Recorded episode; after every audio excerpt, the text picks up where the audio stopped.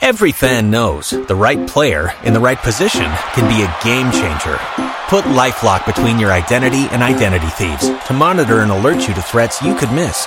Plus, with a US-based restoration specialist on your team, you won't have to face drained accounts, fraudulent loans, or other losses from identity theft alone. All backed by the LifeLock Million Dollar Protection Package. Change the game on identity theft. Save up to 25% your first year at LifeLock.com slash aware.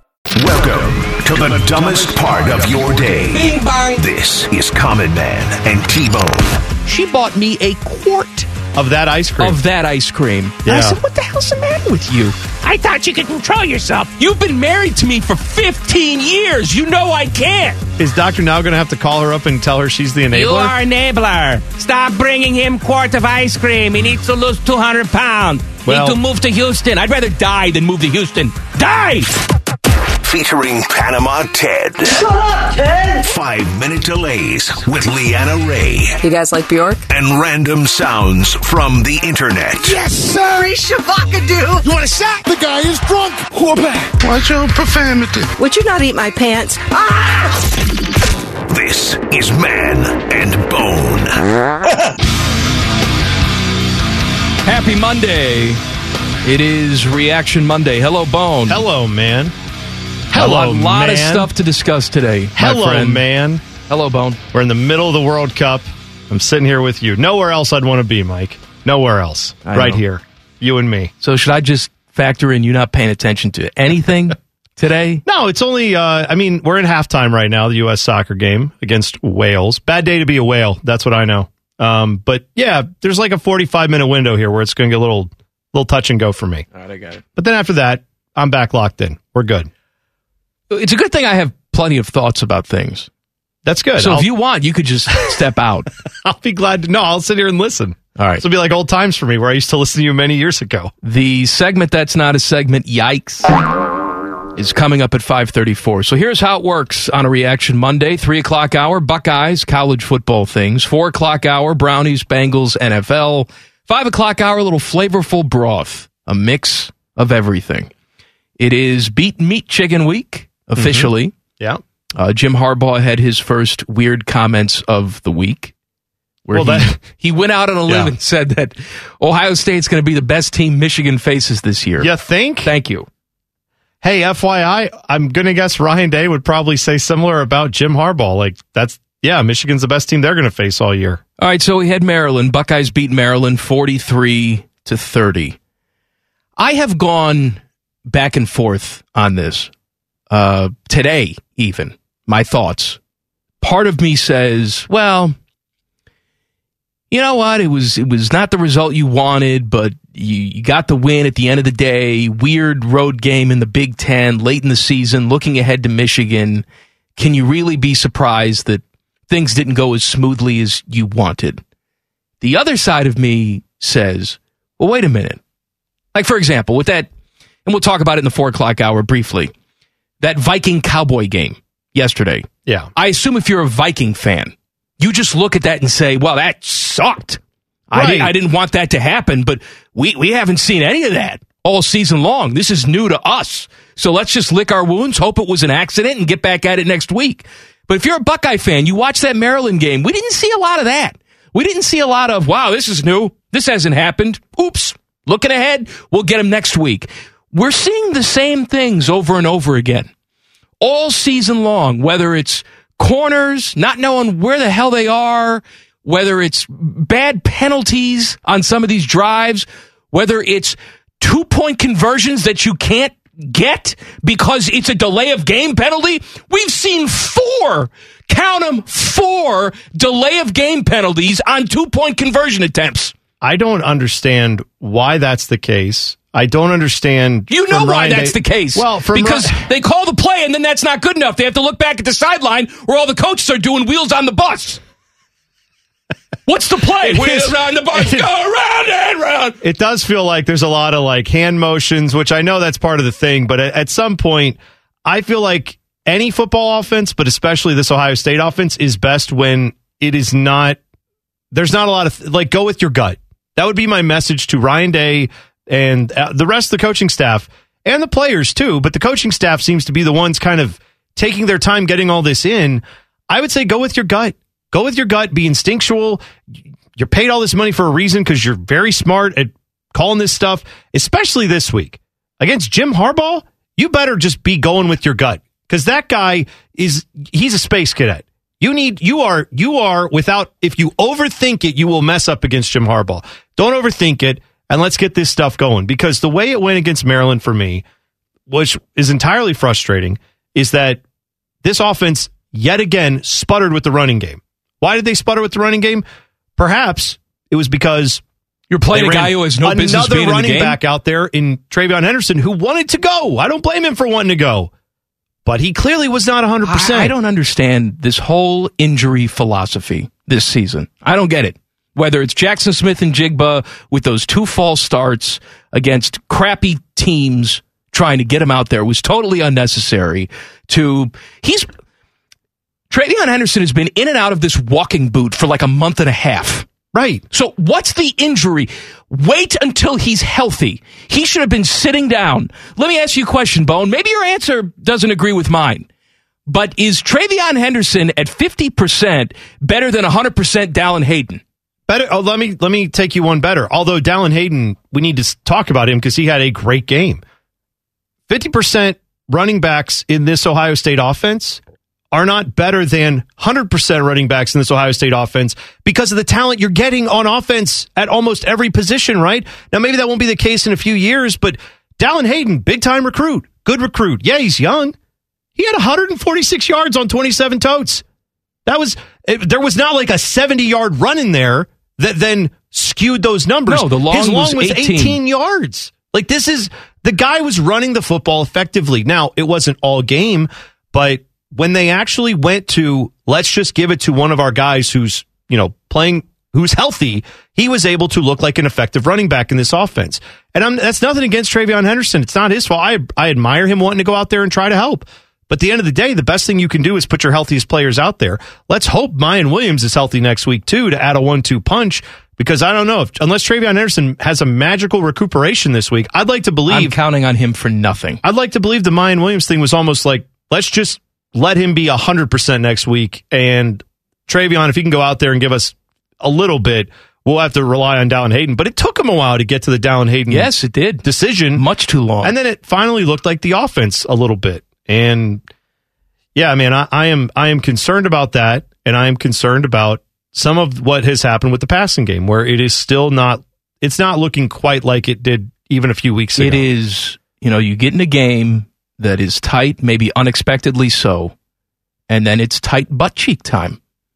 You know, we again, it's it's not to me, it's not utilizing the biggest part of the field. How many catches did St- Cade Stover have? Two, one, I think something like completely that. yeah. ineffective. Completely ineffective. They weren't even looking to exploit that matchup right there. Uh, again, weird play calling. You had a fourth down and one. Do you line up and try and run? No. Had a weird pass that doesn't work. I don't understand why. I mean, clearly, this team is not unfamiliar with getting under center. They run I formation.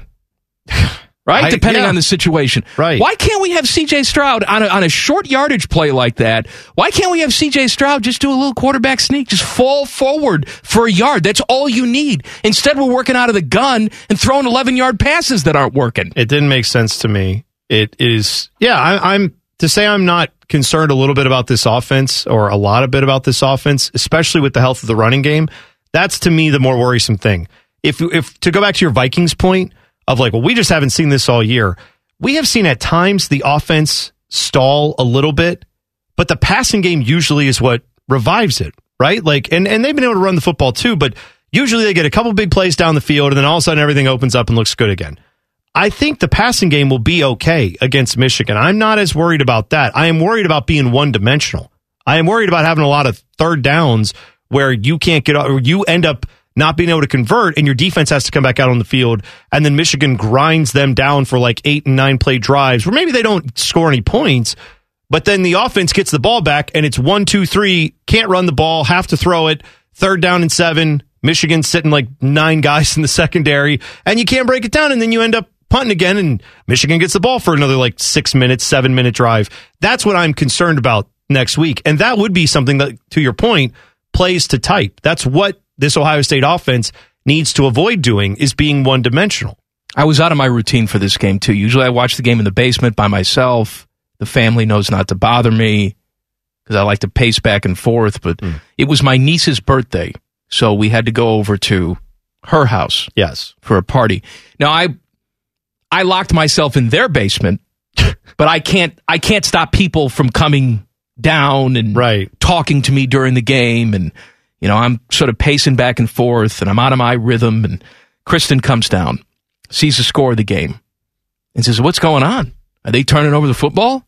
And I said, "No, no, haven't turned the football over once." Well, then what's going on? I'll tell you what's going on. First of all, yeah, you usually in a game like this would see turnovers, sloppiness. Well, you had it, just not from turning the football over.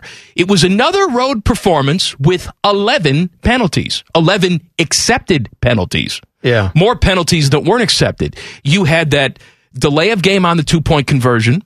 They wind up kicking the extra point, gets blocked, run back for another two point conversion the other way. That to me is just as good as a turnover. So even though you look at that turnover stat and there are zeros there, when you factor in the penalties, when you factor in the bad special teams, to me, those are turnovers. Yeah, I I am frustrated watching some of the lack of discipline on this team. I want to be a, there's a part of me that wants to chalk some of that up to like that what we were talking about earlier of well it's Maryland though and it's not the Michigan game and it's hard not to look ahead and all that stuff. You look around college football and there's plenty of that that was going I, on. I with- understand, with teams being but my question to you caught is, up a little bit. What did you see on Saturday that was new? You're right. I, I right. It's not something that just happened out of nowhere. And so, as I've been saying all year, Ohio State to win a national championship with the talent that they have, you have to play three or four close to perfect games, and you'll win the national championship. I'm not. I'm not saying that's in question. I'm saying if you play three or four perfect football games, you win. And it, now they can't be against, you know, Indiana. They've they've got to be against the right teams. They got to be the Michigan game. They got to be the Big Ten championship game, and then you got to have them in the playoffs. But they are still capable of doing that and getting it all right. It is a concern though if they don't play perfect. Can they pull this off? Can they beat this Michigan team? Michigan has there are plenty of faults of their own. Yeah, and we'll we'll get to that. Yeah, but I'm just saying, like, you know, you can guarantee yourself, I think, a victory if you play a perfect game. That's how good this Ohio State team is. And yet, we really haven't seen that all year long. We have not seen anywhere close to a perfect game out And, and we're not the only ones saying that. Ryan Day said it last week. He knows it. Ryan Day says we haven't played up to our potential. We haven't played up to our ceiling. All right, more Buckeye conversation coming up next. Common Man and T Bone on the fan. Fan traffic. From the Meister's Bar and Pizza Traffic Center. Good afternoon. Watch out for an accident causing some heavy slowdowns on Cemetery Road at I 270. Plan about a 5 to 10 minute slowdown as things get cleaned up. You'll also find some backups on the north side of I 71 southbound between East Broad Street and I 70. This traffic report is sponsored by Fresh Time Market. Get real fresh, real low prices at your local Fresh Time Market. This week, save on antibiotic free, honest, full fresh turkey just $1.49 a pound now through November 24th. Get real. I'm Leanna Ray with Fan Traffic. Every fan knows the right player in the right position can be a game changer. Put LifeLock between your identity and identity thieves to monitor and alert you to threats you could miss. Plus, with a U.S.-based restoration specialist on your team, you won't have to face drained accounts, fraudulent loans, or other losses from identity theft alone. All backed by the LifeLock Million Dollar Protection Package. Change the game on identity theft. Save up to 25% your first year at LifeLock.com slash aware. Off topic is on brand. This is Man and Bone.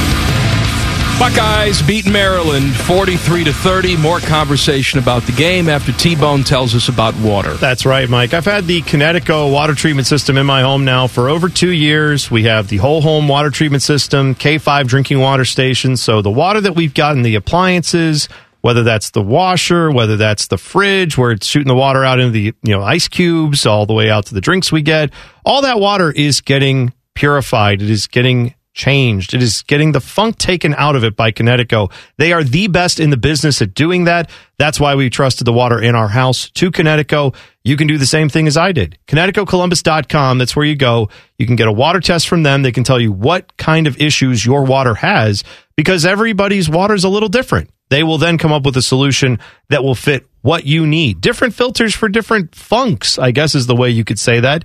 Different strokes for different folks, Mike. You know how that goes. KineticoColumbus.com to get the funk out of your water. Thanks, Bone. You're welcome, man. All right, Buckeyes beat Maryland. Of course, we're getting ready for meat chicken. Uh, a large focus on that later today and all this week. Also, we have no idea what our schedule is going to be this week. It all depends on Buckeye basketball. Buckeye Hoops playing San Diego State in Maui tonight. Coverage starts at 8. If the Buckeyes win that game, they will play tomorrow night at 10:30. Doesn't affect us at all. If they lose that game, they play tomorrow at 5, which means pregame coverage starts at 4, which means we're on just for an hour tomorrow, 3 to 4. Yeah. Uh, what the hell was I talking about? They'll play for Oh. what it's worth. They'll play the the winner or loser, depending on how they do, of Cincinnati and Arizona. Yes. So San Diego State, Cincinnati, Arizona, two of those are the three teams you'll or you can play two of those three teams in the next two days. Those are some good matchups. We'll see what the Buckeyes end up with, but yeah, that's that's a pretty big deal. Let's talk about CJ for a second. Um, CJ may wind up winning the Heisman Trophy. I have no idea. If I were a voter, which I'm not, I wouldn't vote for him, but he probably will. Is CJ Stroud, is his play right now instilling confidence in you? Mm. It, it it has not it has not instilled like oh man he is playing as well as I've ever seen Right, him I know that's a loaded that point. question because it's not all on him. Obviously, it takes a lot of you know gears to make things work, and it's play calling and it's offensive line execution. It's all those things, and it's you know having inconsistent running game behind you where you don't know who's there. You know, I, I understand it's not all him, but you know this is a quarterback position. You say, well, they get a lot of the blame. That's right, and they also get a lot of the success, even when it doesn't necessarily belong to them. I am a as a, as a fan right now. I'm not looking at C.J. Stroud with a whole lot of confidence. He doesn't look like he's playing with a whole lot of confidence. Well, let's put it this way. Maybe to like people who are outside of the Ohio State fandom who maybe don't watch this team every single week, you see highlights, you see the numbers. I'm not talking about that. I know, but I'm saying to those people, they might hear that and go, "Why would you say that about CJ Stroud? He's the Heisman front runner." Okay, and that's true. Not not in contention, not a question. But what is also true is that if we have watched him every single snap, every single play, and seen how good he can be at times, aren't we going to be pretty good judges of when we're seeing something that doesn't add up to what he has looked like in the past, right?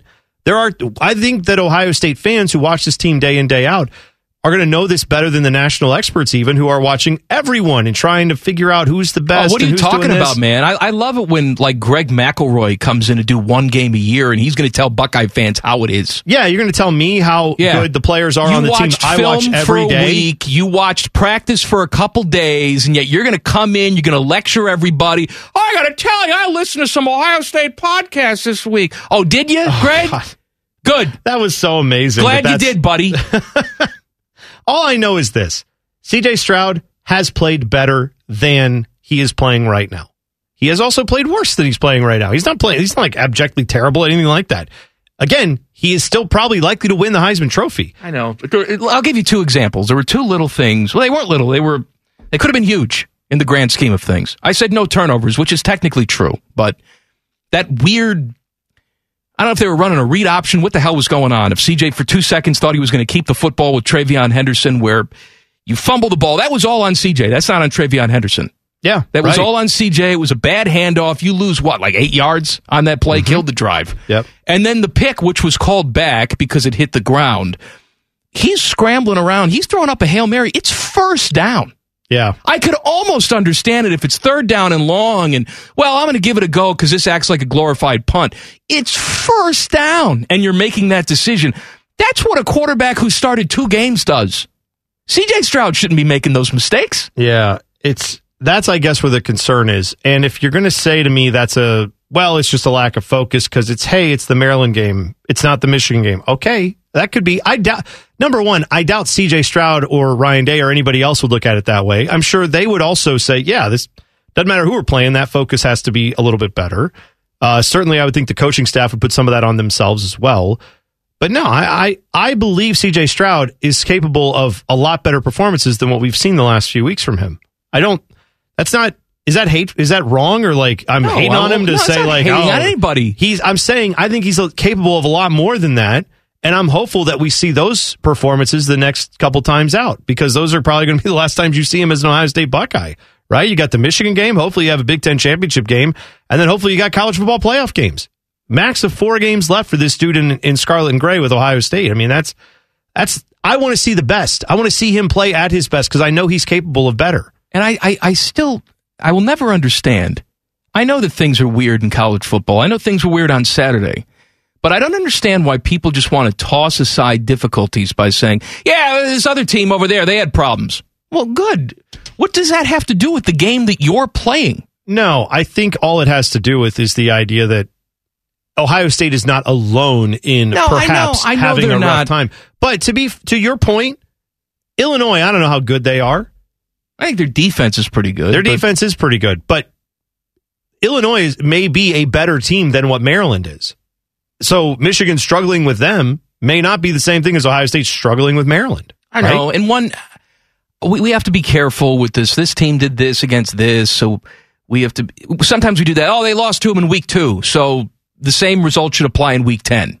Now, that's not, teams grow, th- things change. I get it. But just one week ago, one week ago, this Maryland team scored zero points. I know. But no points. I feel like Taulia Tagovailoa played a lot better in this game than he did. Now, maybe that's because Ohio State's defense wasn't as I good. I was going to say, what, well, what do we attribute that to? but also could it be that maybe he felt a little bit better, was a little healthier Could in this be. game? Uh, look, till the end where he was dead then. yeah, because he right, he got hurt at the end of the game, right when Ohio State ended up kind of you know putting it away. Not kind of, they did put it away. Here's here's what I will say. I think that you may have just seen the best quarterback that Ohio State is going to see in the Big Ten schedule in Taulia Tagovailoa. And I, I think that goes for next week too. I do not think Michigan's quarterback, any JJ McCarthy, any I don't think anybody that they have at quarterback is better than Talia I'm, Tonga trying, I'm going down the list mentally. You could be right. I mean, I'm of at least of the ones they've played. Yeah, you could be right. right? So, and I don't, I, yeah, I, I'm just, I'm not there with any of the other guys like, you know, Penn State. I don't think you've played a better quarterback there, right? Maybe, a, I mean, these are experienced quarterbacks in the Big Ten, but Talia Tonga Vailoa has the ability It's probably to do some between pretty him special and things. Sean Clifford. Right. Probably. I think. All right, new polls are out. We'll talk about it next. Common Man and T Bone on the fan. Fan traffic. From the Meister's Bar and Pizza Traffic Center. Good afternoon. Watch out for a crash still causing backups on Cemetery Road at I 270. Plan on some slowdowns, about a five minute backups. They got things cleaned up. You'll also find some delays on the west side of I 70 eastbound between Mount Street and Route 315. This traffic report is sponsored by Fresh Time Market. Get real fresh, real low prices at your local Fresh Time Market. This week's save on sweet potatoes just 49 cents a pound now through November 24th. Get real. I'm Leanna Ray with Fan Traffic. Every fan knows the right player in the right position can be a game changer. Put LifeLock between your identity and identity thieves to monitor and alert you to threats you could miss. Plus, with a U.S.-based restoration specialist on your team, you won't have to face drained accounts, fraudulent loans, or other losses from identity theft alone. All backed by the LifeLock Million Dollar Protection Package. Change the game on identity theft. Save up to 25% your first year at LifeLock.com slash aware. Today's special value is three hours of stupid. You're listening to Common Man and T Bone. Reaction Monday. We have some live action going on right now. World Cup game number one for Team USA, up 1 nothing against Wales in the 75th minute. Mm-hmm. And I will tell you this I make no guarantees during the show that no matter what we're talking about, whatever's going on, Mike could be literally saying, like, and this is why. Now, this is the most important thing I've ever said on the radio in And all my you're years. not paying attention. And then all of a sudden, if the U.S. scores and you hear me just, yeah, like running, just know that's a possibility at any moment of what's about to happen for the next, I don't know, half hour or so. That's still in play. I was going to announce my cancer diagnosis today. I hope Oh. you don't just scream and yell positive things in the middle of that. No, I'm- I'm, sure people would. That would, you're like, well, yeah, Is- that's here my we go. wife. You're like, I got prostate cancer, and I'm just like, yeah, yeah, get it. Now I can finally move in with T Bone. Oh, that I don't think Yeah. that's high on her list. Rip off your sleep apnea mask and turn me over. Is she uh is she big on like dogs and cats and No. all kinds? Yeah, I was gonna say because we got a lot of animals at the house. So Yeah. My new polls are out. Georgia stays at number one. This is the AP. The playoff rankings will come out tomorrow night. Georgia stays at number one, Ohio State two, Michigan three, TCU four. No change there. USC up two spots to five. LSU stays at six. Clemson's up two spots to seven. Alabama stays at eight. Tennessee down four spots to nine. Oregon up two spots to 10. And for what it's worth, Penn State is 11th. all right, that's fine. Is that the I assume only other Big Ten team in there? Yes. Yeah. Who else would be in there? Well, yeah, certainly not Illinois. No. That's that's about it. No one else from that side of the conference is. Yeah. Who- who's winning that division? Did they? Oh, did we I've- figure that out? I don't remember who. If Iowa beats out. Nebraska on Friday, It's them, right? Then it's them. It's yes. them. All right. That's going to be a thing, isn't it? That Iowa with this, all, and, and you know what old man Ferentz is going to do too? He's going to take all kinds of victory laps like, well, I guess everybody There wanted me be to fire everyone. there should be no victory. lap. right. It's like you you should be ashamed of winning that conference in the sense of you know that you wouldn't finish better than third on the other side of the conference, at least not this year. I'm not saying that's true every single year, but this is a team that had a barely functional offense for the majority of the season, and you could argue still has a barely functional offense this year. And yet, they're one game against a terrible Nebraska team away from getting another Big Ten divisional championship or whatever we want to call that, and going to play for a Big Ten championship, which is ridiculous. Let's talk about defense. Buckeye defense against Maryland. Uh, for the most part, I was very underwhelmed, especially with the secondary, as I've become accustomed to. But uh, a couple weeks ago, it was JTT taking over, having one of the best games for a defensive player I've ever seen. And this week, I think it was Zach Harrison. Oh, a Zach great game. Harrison was Yeah. was the man this week. Yeah, I I really enjoyed watching this that his progression from like when he first came in, highly touted recruit, and then I don't want to. I mean, underwhelm is probably the word to use there. I don't want to make it sound like he's been bad. I know- or I know terrible, what you're but- trying to say. like We people have- are, you've had the Bosa's, Yes, you've had. I just saw Chase Young was Chase activated Young. today. Yeah, you've had all these guys that are like number one We've overall become pick so spoiled with five star guys coming in here, Larry Johnson coaching them up, and then their first round picks. That when one of them isn't a superstar, it's surprising. Yeah, or at least like again, the standard has almost become: is this guy going to be the number one pick or number top three pick in the draft? Right. And it, you know, he's still got a bright future, but he has he has turned it this season into really becoming a force. And this was a great game for him. I think talking about how I wanted to see C.J. Stroud playing at like optimal level going into the Michigan game. There are guys on this defense who are doing that, right? For sure, Zach Harrison is doing that. Uh, I would say that Tommy Eichenberg has been playing at an elite level all year long. So you've you've got some guys on this defense that are playing playing pretty well. It is still though a concern of the back end of this defense, the secondary, how they're going to hold up against an attack through the air. But man, The good news is, I yeah, go ahead. well, the good news is Michigan is struggling throwing Off- the football. Dude, I'll tell you this. And we don't know what the injury situation is with Blake Corum. We'll get more on that as the week goes on, possibly. But I want him at his best. oh god, I right. I- I- hang on, I'll, I'll we'll get right. there. Okay. All right. If Michigan runs the football against Ohio State to the tune of like 300 yards rushing and they just control the game on the ground, I will be really frustrated about that. But I will say, well, Michigan's really good to run the football. That happens sometimes. It sucks, and I'll be I'll be heartbroken. But I will understand it if that's what happens against If, this that- Ohio if State that's defense, how they beat you. or if that's how they play really well. If they come out and throw it for 250 or 300 yards and you can't get off the field on third and seven, then it's third and because eight, then it's because you're bad. well, that then I will Then lose my because mind you're bad. because this Michigan passing offense is not good. No, they can't throw. no, and so JJ I'm- McCarthy is not a good quarterback throwing the football. That's why I'm saying if you are able to get, if you are able to have that moment where you can slow them down running the football, I think you can defensively say, we've done enough to win this game. The offense has to do their part. But defensively, if you slow them down running the football, I don't think you're getting beat through the air. I will be shocked if that's what occurs. I hope that's not famous last words here, but Yeah, this this defense for Ohio State has played a lot better uh, at times, especially against the run, that kind of thing. But I, as bad as we've been against the past, I would be shocked if they Michigan can pass the football on this team. Not because our defense has been great, but because Michigan's offense has been poo. I'm not misremembering. Cade McNamara is still there, right? Uh, yes. Like he didn't leave the program or I anything. think that's correct.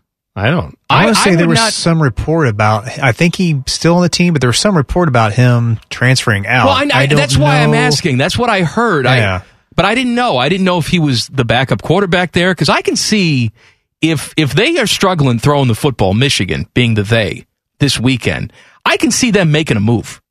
I mean, it's it's weird to think that an undefeated football team would bench their quarterback the last game of the regular season. That's but that's how bad their passing offense is right, now. Yeah, it's just I don't I don't think that's what beats you is what I'm saying. I, I expect Michigan, Blake Corum or no Blake Corum, they're going to try to line up and win the game the way they've done it all season long. That's what I am expecting this weekend. Now, if that'll work is a whole other question, but Ohio State knows the knows the assignment and should be able to hopefully slow it down. Last week we missed this. He is out for the season. He uh, underwent knee surgery. Oh, okay. So he All just yeah, he's out. He's done. All right, he's dead. So no move coming. No, At least I wouldn't think so. There you go. No move coming. Hopefully, Who's their backup quarterback? uh, Jake Butt. No, I just No. like the name Jake. I wish it was. I wish it was, but it's not. But still, Jake Butt is a fun name. Uh, they narrowly, Michigan narrowly escapes Illinois. Hmm. They can't throw. Uh, Brett Bielema was very stupid down the stretch in that game. He was stupid. He he had some concerns. He has had some concerns about the refing, which I understand. But quite honestly, if you're going to be that dumb at times, then You got to know where you are, yeah, too. You I mean, why, why do we pretend? We always talk about we got a plan for every situation. Every coach talks about that. Yet when they're put in these strange situations, they almost revert back to I don't know what I'm doing now. Their butt cheeks get all tight. You are you've just lost your last two games. You've lost your last two games. Your destiny was in your own hands. You've blown that. You're now in the big house. You're a 17 point dog, whatever the hell they were. Nobody expects you to win this game. So what are you going to do? You're going to sit back on your heels and wait for them to take it to you, or are you going to do something about it? yeah. And I don't understand how, of all people, I would think Brett Bielema would be the type of guy who would push all his chips in and say, "All right, man, let's go for it. Yeah, let's he's not it." worried about getting fired. No, he's not going anywhere. He's, he's completely changed the expectations there for Illinois, and they'll. I mean, he's not at he's not going to be a Pat Fitzgerald level anytime soon, but you know, you have a few more years like that. You can. I, I wonder if he would ever move on from there and just say, "Yeah, there's no need to do that. I can stay here and pretty much if I get an eight or nine win season once every five years, they'll name buildings after me here. So why would I leave?" there is a certain Buckeye fan, certain type of Buckeye fan I will never understand. We're going to talk about these people coming up next. Common Man and T Bone on the fan. Fan traffic. From the Meister's Bar and Pizza Traffic Center. Good afternoon. An earlier accident has cleared from the roadway of Cemetery Road at I 270. All lanes have reopened in that area. And now watching a disabled vehicle on the east side of I 70 eastbound before US 33. Please be very cautious over here as traffic swerves avoid it. This traffic report is sponsored by Fresh Thyme Market. Get real fresh, real low prices at your local Fresh Thyme Market. This week, save on sweet potatoes just 49 cents a pound now through November 24th. Get real. I'm Leanna Ray with Fan Traffic. Every fan knows the right player in the right position can be a game changer. Put LifeLock between your identity and identity thieves to monitor and alert you to threats you could miss. Plus, with a U.S.-based restoration specialist on your team, you won't have to face drained accounts, fraudulent loans, or other losses from identity theft alone. All backed by the LifeLock Million Dollar Protection Package. Change the game on identity theft. Save up to 25% your first year at LifeLock.com slash aware. The best way to kill time between Leanna Ray's traffic reports. You're listening to Man and Bone. Happy Monday. It's Reaction Monday. I have something to read. You know where Reaction is? Monday, sponsored by the Buckeye Law Group. Injured after a car accident? Remember, after 911, call 411 1 800 411 PAIN. Hmm. Pain. That's what I'm feeling right now is pain. Uh, you want a little update music? It is in the 90th minute. There's still stoppage time left to be added on here, but uh, probably going to get like eight or nine minutes of stoppage time, would be my guess, given how these games have gone. U.S. and Wales tied one apiece after Wales gets a penalty called and Gareth Bale buries it from the spot. So, like to see the U.S. win this one. Like to see them win every game they play, of course, but this is the one that felt like if they got three points, makes it a lot easier to get out of this group. They got England on Friday. Going to have a Bone and Beam United watch party at Zaftig Italian Village. Hope you'll join us there for that. But I am, and I'm nervous about that game. England put it on today, Iran, like six to two. So Iran's got some problems. Yeah, well, they got a lot going on off the field. Poppy's got some problems. Right. But, all right, stoppage time here. We'll find out what the U.S. gets out of this. Nine minutes of stoppage time. I told you it's going to be mad. Nine minutes for one goal. Did you see the penalty? Was it a valid penalty? I didn't get to no because I'm doing the show. I didn't get to see the. I didn't get to see the call. for. I'm I'm just saying because everybody in here is like, don't be too distracted, don't pay attention to the soccer. And then the second after we get off the, we we, we turn the microphones off, and you guys are like, did you see it? What happened? I'm like, I was watching. I'm doing the show. I don't know what happened. I just looked up and I saw a penalty kick is It's like happening. doing the show with my wife. You're completely irrational right now. yeah, because I asked you a very simple question. I didn't know if during the break you saw a replay. No, I haven't seen a Dope. replay. That's what I'm, asking watching you. the game. The games. That's what All I'm right. watching. I don't know. I haven't seen a replay. Who got the kick? Christian Bale? Gareth Bale and Christian Bale. It doesn't matter what your name is. All right. Both of them Michigan Welsh. narrowly escapes Illinois on Saturday. A field goal kick wins it at the end. I know you're out there because I heard from you. Oh, I couldn't Buckeye fans that were rooting for Michigan to win this game. My father in law is one of these people where he oh, said, it makes the game bigger. It's like, what do we need? Gimmicks? Let me tell you something, man. If you got the best food at your restaurant and you have a great location, you don't need to put like eight ninety nine buffet signs up in the window. Right. You don't need to convince anybody of what you have. This is the greatest rivalry in sports. The game doesn't need to be bigger. You know what I want? If you're a true Buckeye fan that hates your rival, you want them to lose every damn week. I don't need this game to be big. I need my team season to end in success. I don't know why that's a foreign concept. I don't care about what Greg McElroy thinks of this game. No. I care about my team beating Michigan, and I don't need them to be at full strength. If Blake Corum doesn't play, fine with me. Just like they're not going to shed any tears if our running backs can't play. Want to know why? Because they're in it to win it.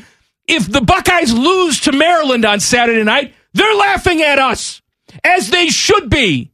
And if Michigan loses to Illinois, we're laughing at them, as we should be. What kind of Buckeye fans are you? Well, you know what? You know what kind of Buckeye fans you sound like is like spoiled rich kids. You sound like a trust fund baby. And you know what? To be fair, the Tressels and Urban Meyers of the world put a lot of cash in that trust fund for us, haven't they? Over the last twenty years, we got a lot of cash that was sitting there accruing interest, and we're all like, "Yeah, we got the money. We're good. It's in the bank."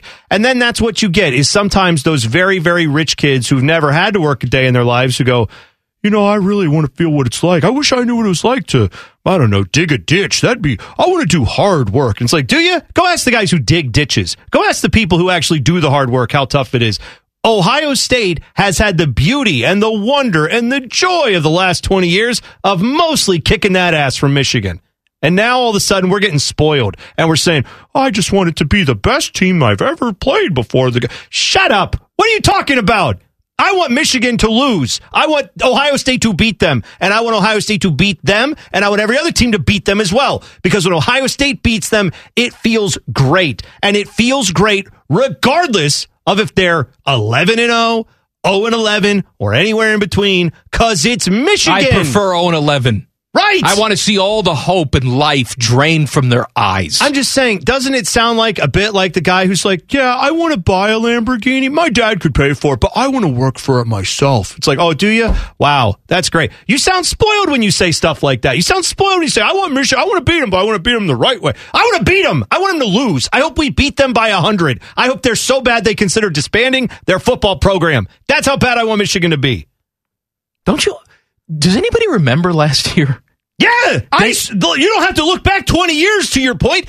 It was last year where we got a good taste of what something. it is. If Michigan loses on Saturday, if they would have lost on Saturday to Illinois, I find it hard to believe that a more fired up Michigan team is going to come in here on Saturday. They're going to be questioning everything they've done. Yep. They're going to be defeated and deflated, and they're just going to be waiting. They're going to be waiting for the Buckeyes to step on their throat and end it all. Now, instead, you've got false hope and sticking out the chest, and we almost lost, but we survived. We're ready. I don't want that. I want defeated, demoralized Michigan. That's Yeah. what I want. It almost feels like, again, another analogy I'll give you is Apollo Creed, right? Where his trainer's like, he doesn't know it's a damn show. He thinks it's a damn fight. Like, I want it to be a damn show. I want it to be like Ohio State's just toying with Michigan. I don't want Michigan to be actually good. What are we talking about? When do you want them to be actually good? I want them to lose big all the time. I want it to be over in the first quarter. I want us to have a dozen highlights by halftime that are all timers. That's what I want. I don't want to wait till the fourth quarter to see a breakthrough. Was the spot good? I hope there's no spot to be Oh, good. you're preaching. What are we talking buddy. about? I don't need any of that. Oh, it's a game's not a game unless you have a bleeding ulcer.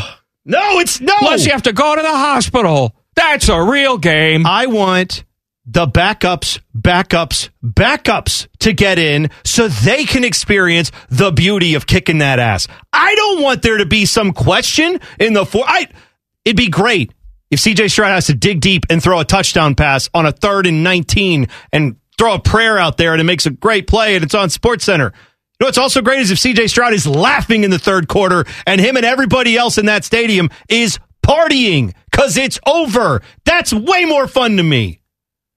And you go to the recruit's house and you put the tape in the VCR. I don't know what year this Tape is. in the VCR. I don't That's know why exactly. I said that. Well, you, you know what I mean. It's new is old, old is new, retro. Yeah. Let me show you what we did to our biggest. You're considering that school?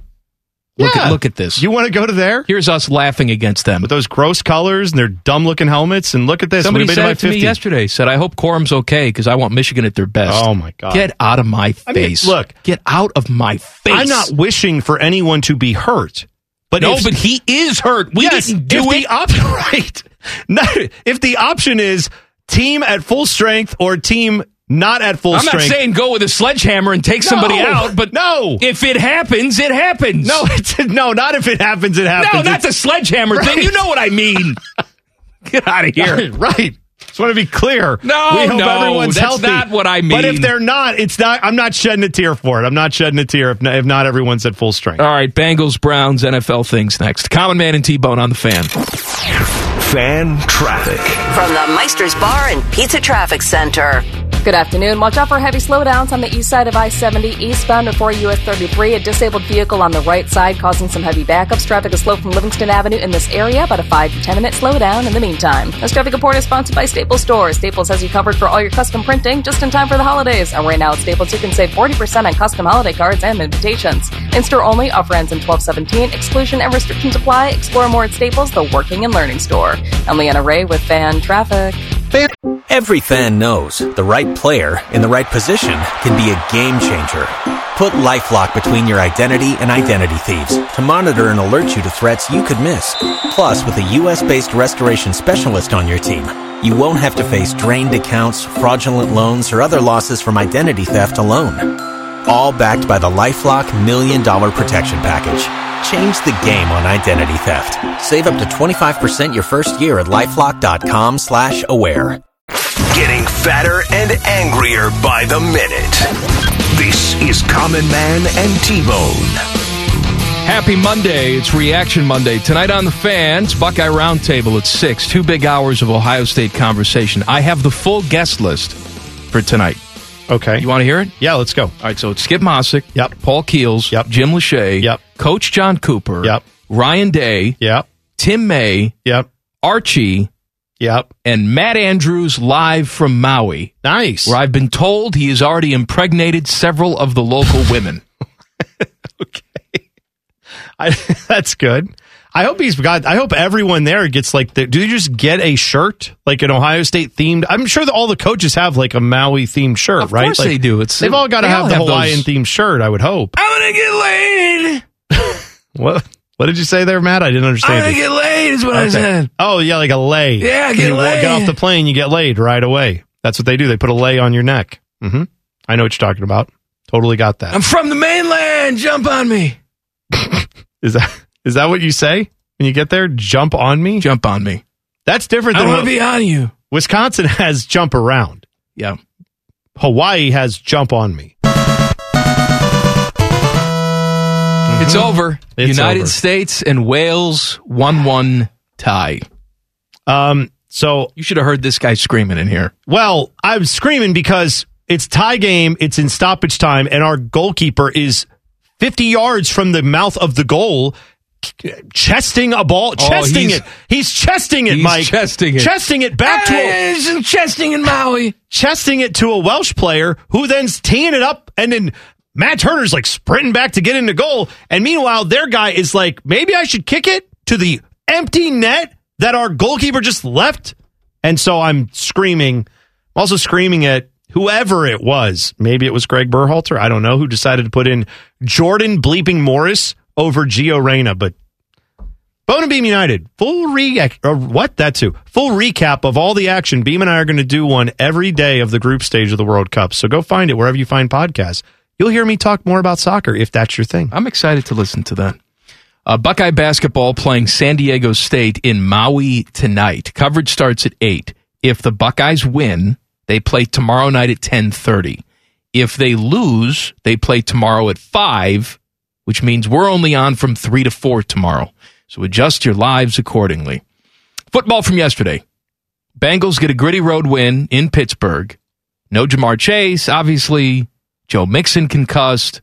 Perine did it all. Three touchdowns, baby. Yeah, uh, look, I don't care. Gritty, ugly, whatever term you want to use. Didn't play all the way you wanted to play all the time. Better than you should be. Better than the Steelers. You shouldn't shouldn't have been that close. It's the NFL, man. You did what you had to do. It's the NFL. It's November. You grinded out a victory with some of your guys not out there, and still found a way to get the W. You're six and four. That's that's the definition of being able to be a professional football team and an organization that you can probably feel good about if you're a fan.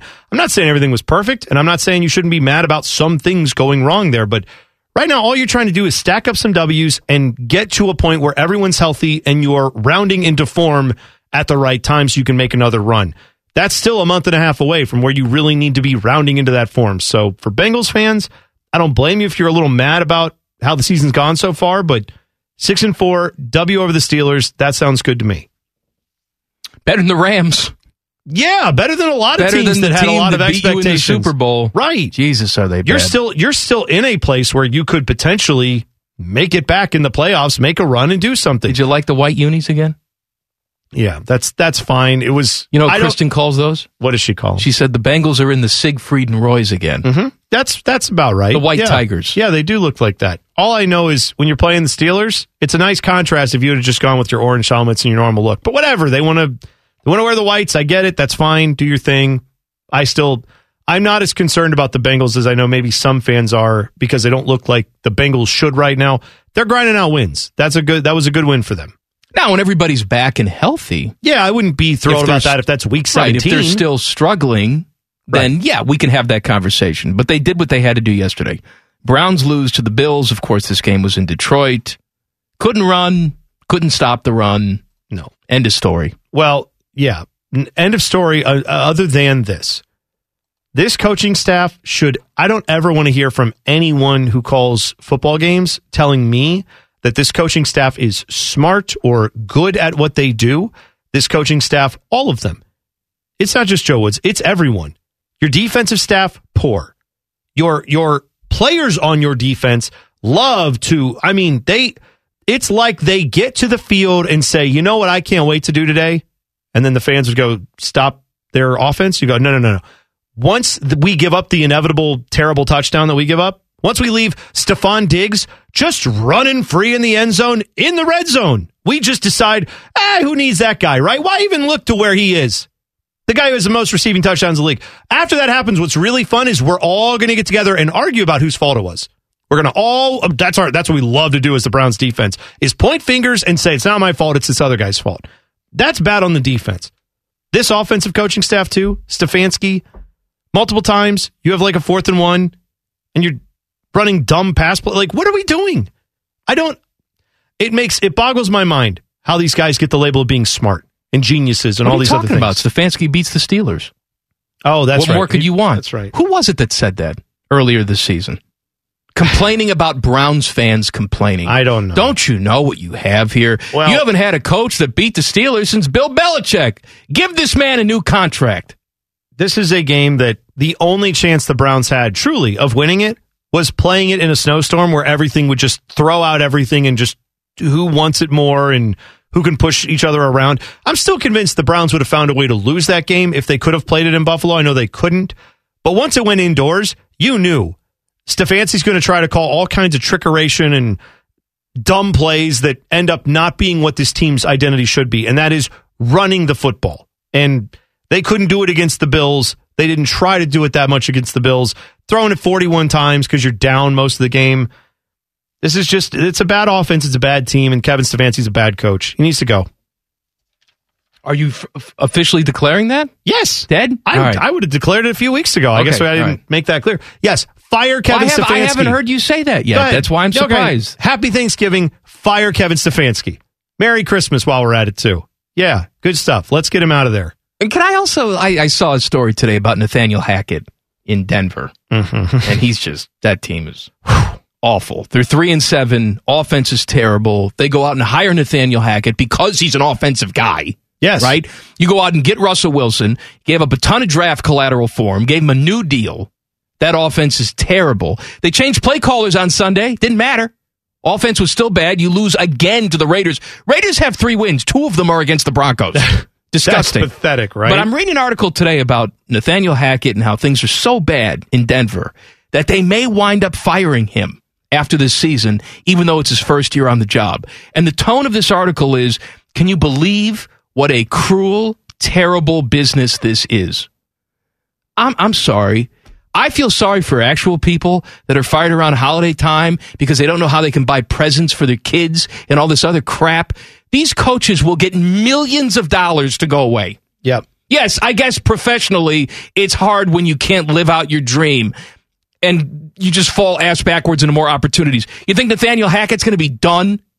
Someone he'll- will hire him. So he'll go back to Green Bay and cash some more checks. Same thing with Kevin Stefanski. When we sit here and say fire Kevin Stefanski, it's not the same thing as fire Walmart greeter. Right. We're talking about giving this guy millions of dollars to go away because he's not good enough at this very specialized skill. I look, man, you and I, we entered into this profession knowing full well what it is. We get judged every day on if this show is any good or not.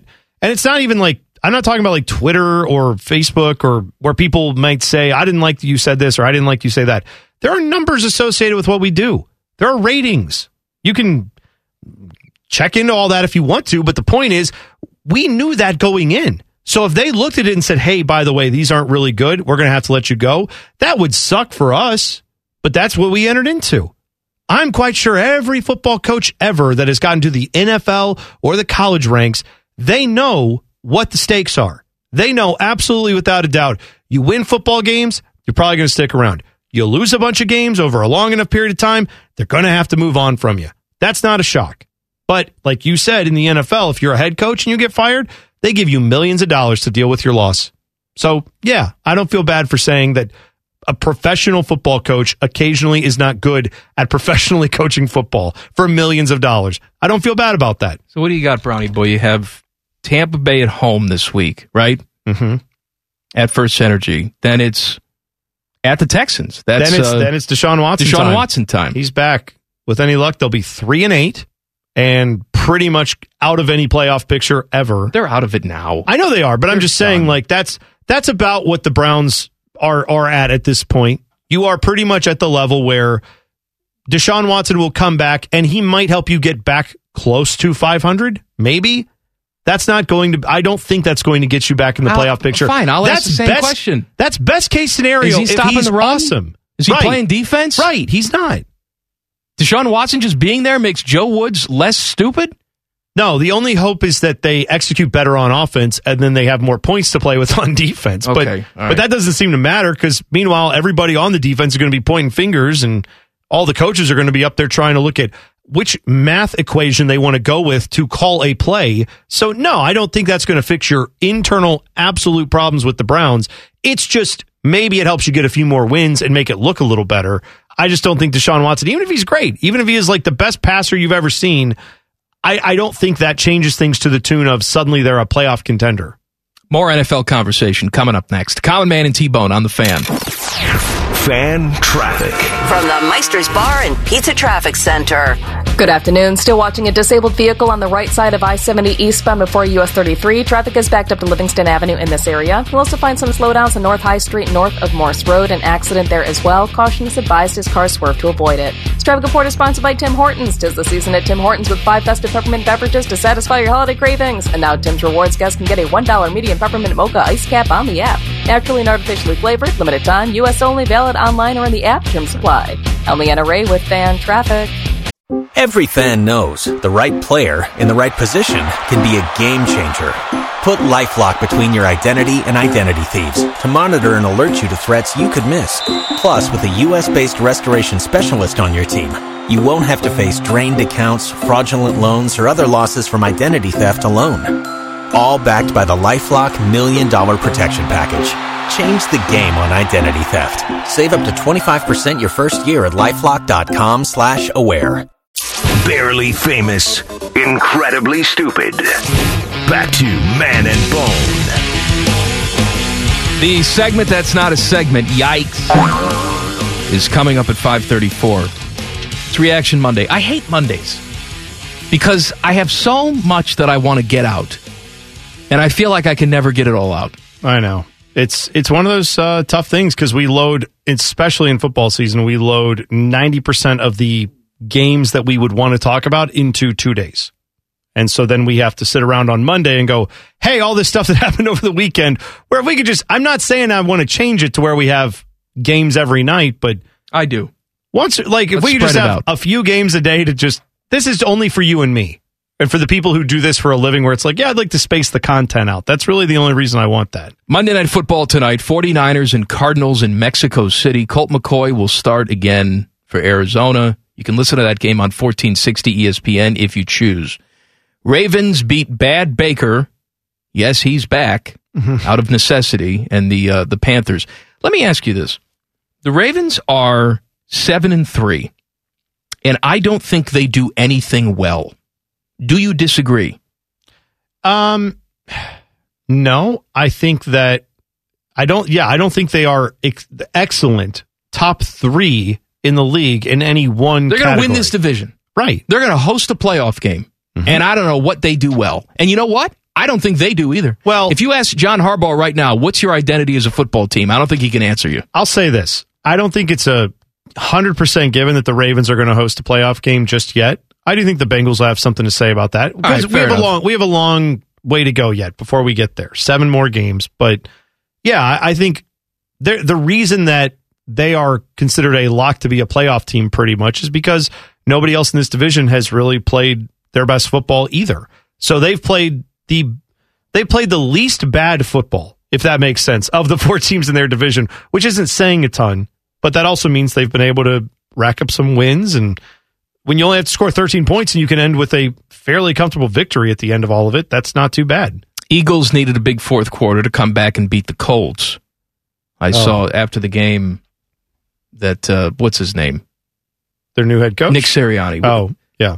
He uh, he was very emotional. What are you yelling at me for, Teddy?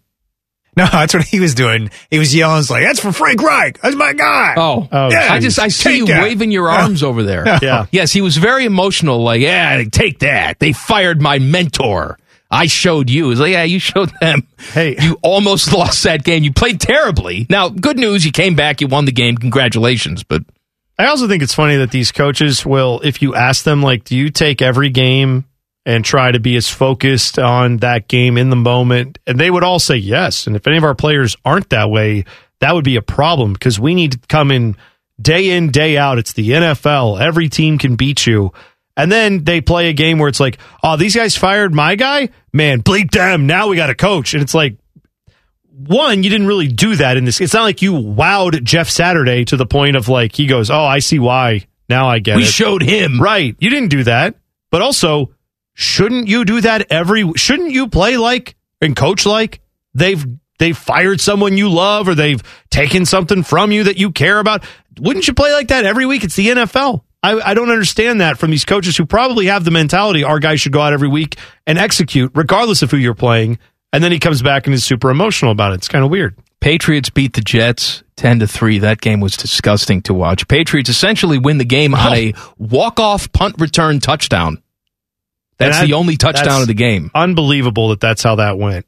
And I may have some bad Jets numbers for you in yikes. Right. They- Coming up later. they- I don't know what to make of the Jets, right? Oh, I do. If their rec- I'm, well, that's what I'm saying. Like their record indicates that they're care. still I halfway decent team.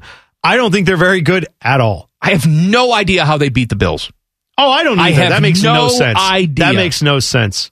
It's it's one of those that I'm going to choose to put in the category of the Bills have just had like a three or four week kind of swoon. the NFL's so and then weird, the though. NFL graciously allowed them to play the Browns in a dome. Look at that and they got team and we they were got right about, out of though. they got right out of their funk and they're back, baby. the Bills are back. so bad, so inconsistent. They fired their head coach during the season. The Colts came within an eyelash in the same season, beating the Chiefs and the Eagles. Doesn't make any Ex- sense. Explain that one. Well, the only way to explain it is it's the NFL this year, and it's been a lot more parity than usual. I would say even more so than usual, but there's just been a lot of those games that don't make a lot of sense. I mean, we can talk about one of them with Teddy's team if you want to get to that. Like, I didn't, Teddy, I didn't look, I didn't doubt that the Cowboys could beat the Vikings. We talked during this week that the line was like, what, a point and a half for the Cowboys? Cowboys, yeah. I didn't see a four, No. like a 38 point beatdown. I didn't see that coming anywhere. No, and watching that game was unbelievable because the Cowboys just thoroughly dominated that game. There was no point in that game where I was concerned or worried. It was almost like it wasn't even fun watching the game because they did whatever they wanted to do. I couldn't remember a, def- or Dallas performance like this where they dominated since. Um, I'm sure it's happened, but to me, it was like 30 years ago when they beat the Bills in the Super Bowl, 52 to 17. Right. It was like that. It's like this is nothing. We're just rolling through. Well, especially because if you look at the way it's been trending, where, you know, Kirk Cousins is fine, he's doing things, but the Vikings have gotten where they are because they're playing good defense and because they're running the football. Yeah. And the problem with the Cowboy defense, is, you know, Teddy, recently, they have not been able to stop the run. no, they cannot stop So the run. you're going on the road to Minnesota. You think you're in for a world of pain, and you're right. It was a complete laugher in all aspects. You know, what it kind of reminded me of is this happens more in the NBA where you have 82 games. Yeah. So sometimes you have two or three guys that are banged up. It's the th- third and four nights that they've played. They've been on the road for all of them. And after the first quarter, they're down by 25, and the team's like, we collectively all are just going to silently nod at each other and realize we're not in this one tonight. We're not trying. Yeah, it was everyone like kind of knows. It's like, yeah, that's fine. We'll get them next time. It's no big deal. It's one of 82. You don't typically see that in the NFL where you only have 17 of these. And the Vikings clearly knew the stakes, knew that this was a big game for lots of reasons.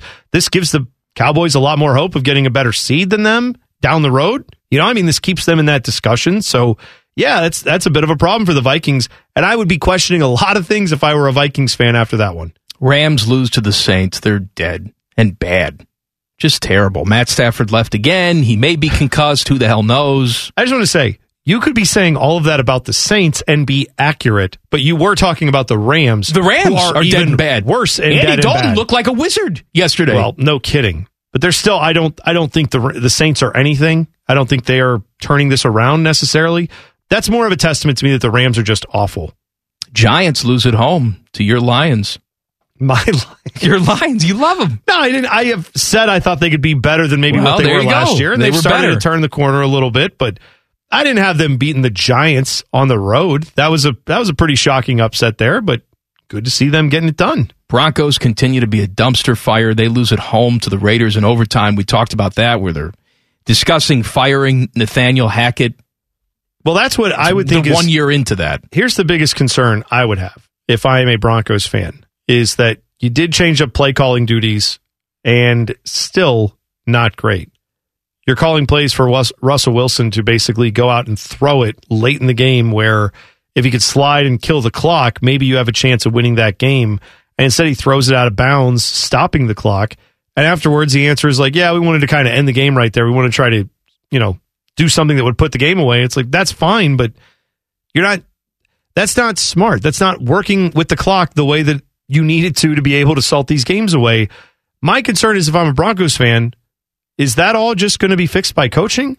Or doesn't matter who you have coaching, it's your quarterback that's the issue. Yeah. I don't know the You answer. that. potentially went out and traded for a bad player. Right. I mean, their their only hope is that they get a new coach, a new voice in there, and Russell Wilson turns back into what he used to be, something that we haven't seen now for a few years. But there's a chance that's never coming back, and you're just stuck with him. Justin Fields is dead. Details next. Common Man and T Bone on the fan. Fan traffic. From the Meister's Bar and Pizza Traffic Center.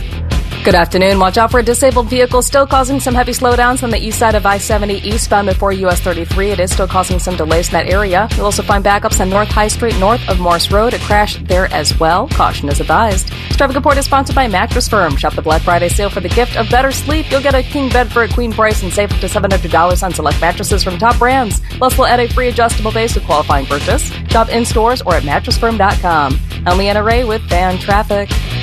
Every fan knows the right player in the right position can be a game changer.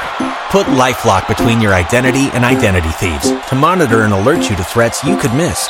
Plus, with a U.S.-based restoration specialist on your team, you won't have to face drained accounts, fraudulent loans, or other losses from identity theft alone.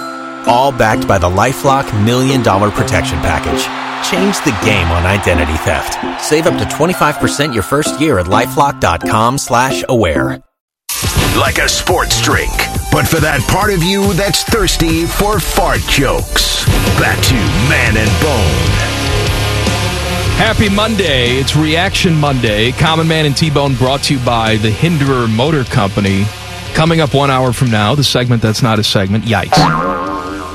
Uh, Justin Fields. Bears lose again yesterday. They lose to Atlanta 27 to 24, but it was close. Hey, That's man. it was close, is- and Fantasy Bros love Justin Fields. I'll tell you, man. Like as a as you being a Bears fan, not me. I want the Bears to be good for you. I think that would be a very interesting development in your fandom. And Justin Fields has done some very interesting things this season. He has turned himself into a much more dangerous player, certainly a player that you could say has much more of a future than it looked like he was going to. But I don't know what to do with the idea that Justin Fields, the miraculous, ridiculous, he's now an all world type of player. His line for yesterday was 14 to 21, 153 yards, a touchdown, a pick, Sacked four times. sacked four times, passer rating of 84, uh, 85, Ran- ran 85 80 yards some on the ground. Yeah. Not uh, nothing to sniff at. 85 yards on the ground, here's, but here's the problem. This is not sustainable. Are the same people who look at what Kyler Murray did the first couple weeks of the season, you know, with those ridiculous comebacks and overtime and running around in the pocket and say, why doesn't he play like that all the time? Because you can't. It's not sustainable. Justin Fields carrying this load, taking shots like this that running backs take, this is not sustainable. I said it three weeks ago and I'll say it now. And I'm looking at this injury report where he pretty much admitted yesterday, yeah, I was too hurt. I shouldn't have been out there the last drive of the game, but I'm a gamer. Like, all right. And why are you so hurt? He hurt his shoulder a couple weeks ago, right? Then he hurt his hamstrings, still getting treatment on his hamstrings. Yesterday, he hurt the other shoulder. So he's dealing with two shoulder injuries, both hamstrings hurt. This is what happens when you're out there acting like a quarterback and a running back at the same time in the National Football League. He's not a superhuman. He's a guy. You can only do this for so long. This is not sustainable. Chase Claypool, all I heard from Bears fans was once we get Chase Claypool in this offense, Justin Fields will finally have someone to throw to. how's that going? Would, would you like to hear what Chase Claypool's done since going to the Bears? yeah, go ahead. Against Miami, two catches, 13 yards. Mm-hmm. Against Detroit, one catch, eight yards. Against the Falcons yesterday, two catches, 11 yards. All I heard last week was Chase Claypool finally gets it. He's going to get more playing time this week. And yesterday, three targets, nothing. Well, Nothing. it's not to say that this couldn't evolve into something, but your your point is well taken. Let's say Justin Fields, and, and before people go there, like Lamar Jackson, right? Well, he's able to do things with his feet, Don't and compare. there's no comparing Are you these two out of guys. your mind? Lamar Jackson can flick it 60 yards in the air with almost like a blink, and it goes. Justin Fields, who I thought had a pretty decent arm when he was here, doesn't seem like we've seen that at the NFL level, not to the degree that I've wanted to, and certainly not with the accuracy you would have hoped. But yeah, if he were able to make defenses respect what he could do down the field, then it would be a whole different ball game. But they don't right now. And teams are going to say, yeah, we'll let him run the ball. We'll keep him in front of us. He'll get some first downs and make some nice We'll be- plays. we're going to beat the hell out but of him. we are going to hit him hard then the every fourth time we quarter rolls around. He's going to be so beaten up he can't do anything, and that's pretty much what's happened. Now, here's the other question I have for you.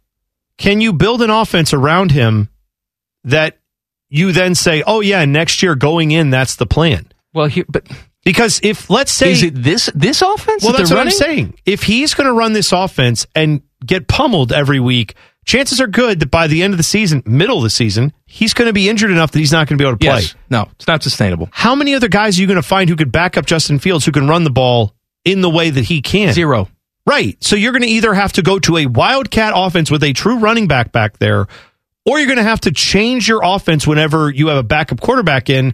And that's going to mean totally different looks, totally different ways of doing things. You're not geared around running the ball first anymore. I just don't think it's likely you're going to find another quarterback who is as dynamic as he my is. that's my problem when, at when- running the ball. You know, last week everybody was talking about how Chase Claypool's having a hard time picking up this offense. My question was, well, what's what offense? He's probably asking that. What offense are we running? Because right now the offense is just let one guy run all over the field.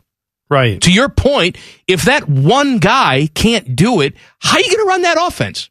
Well, and you might argue, well, sure, but when you have great quarterbacks, which I'm not, Justin Fields should not be compared to these guys, but let's just for sake of argument say, how is that any different than if you have Josh Allen and he's your quarterback of your offense and then you get him hurt, right?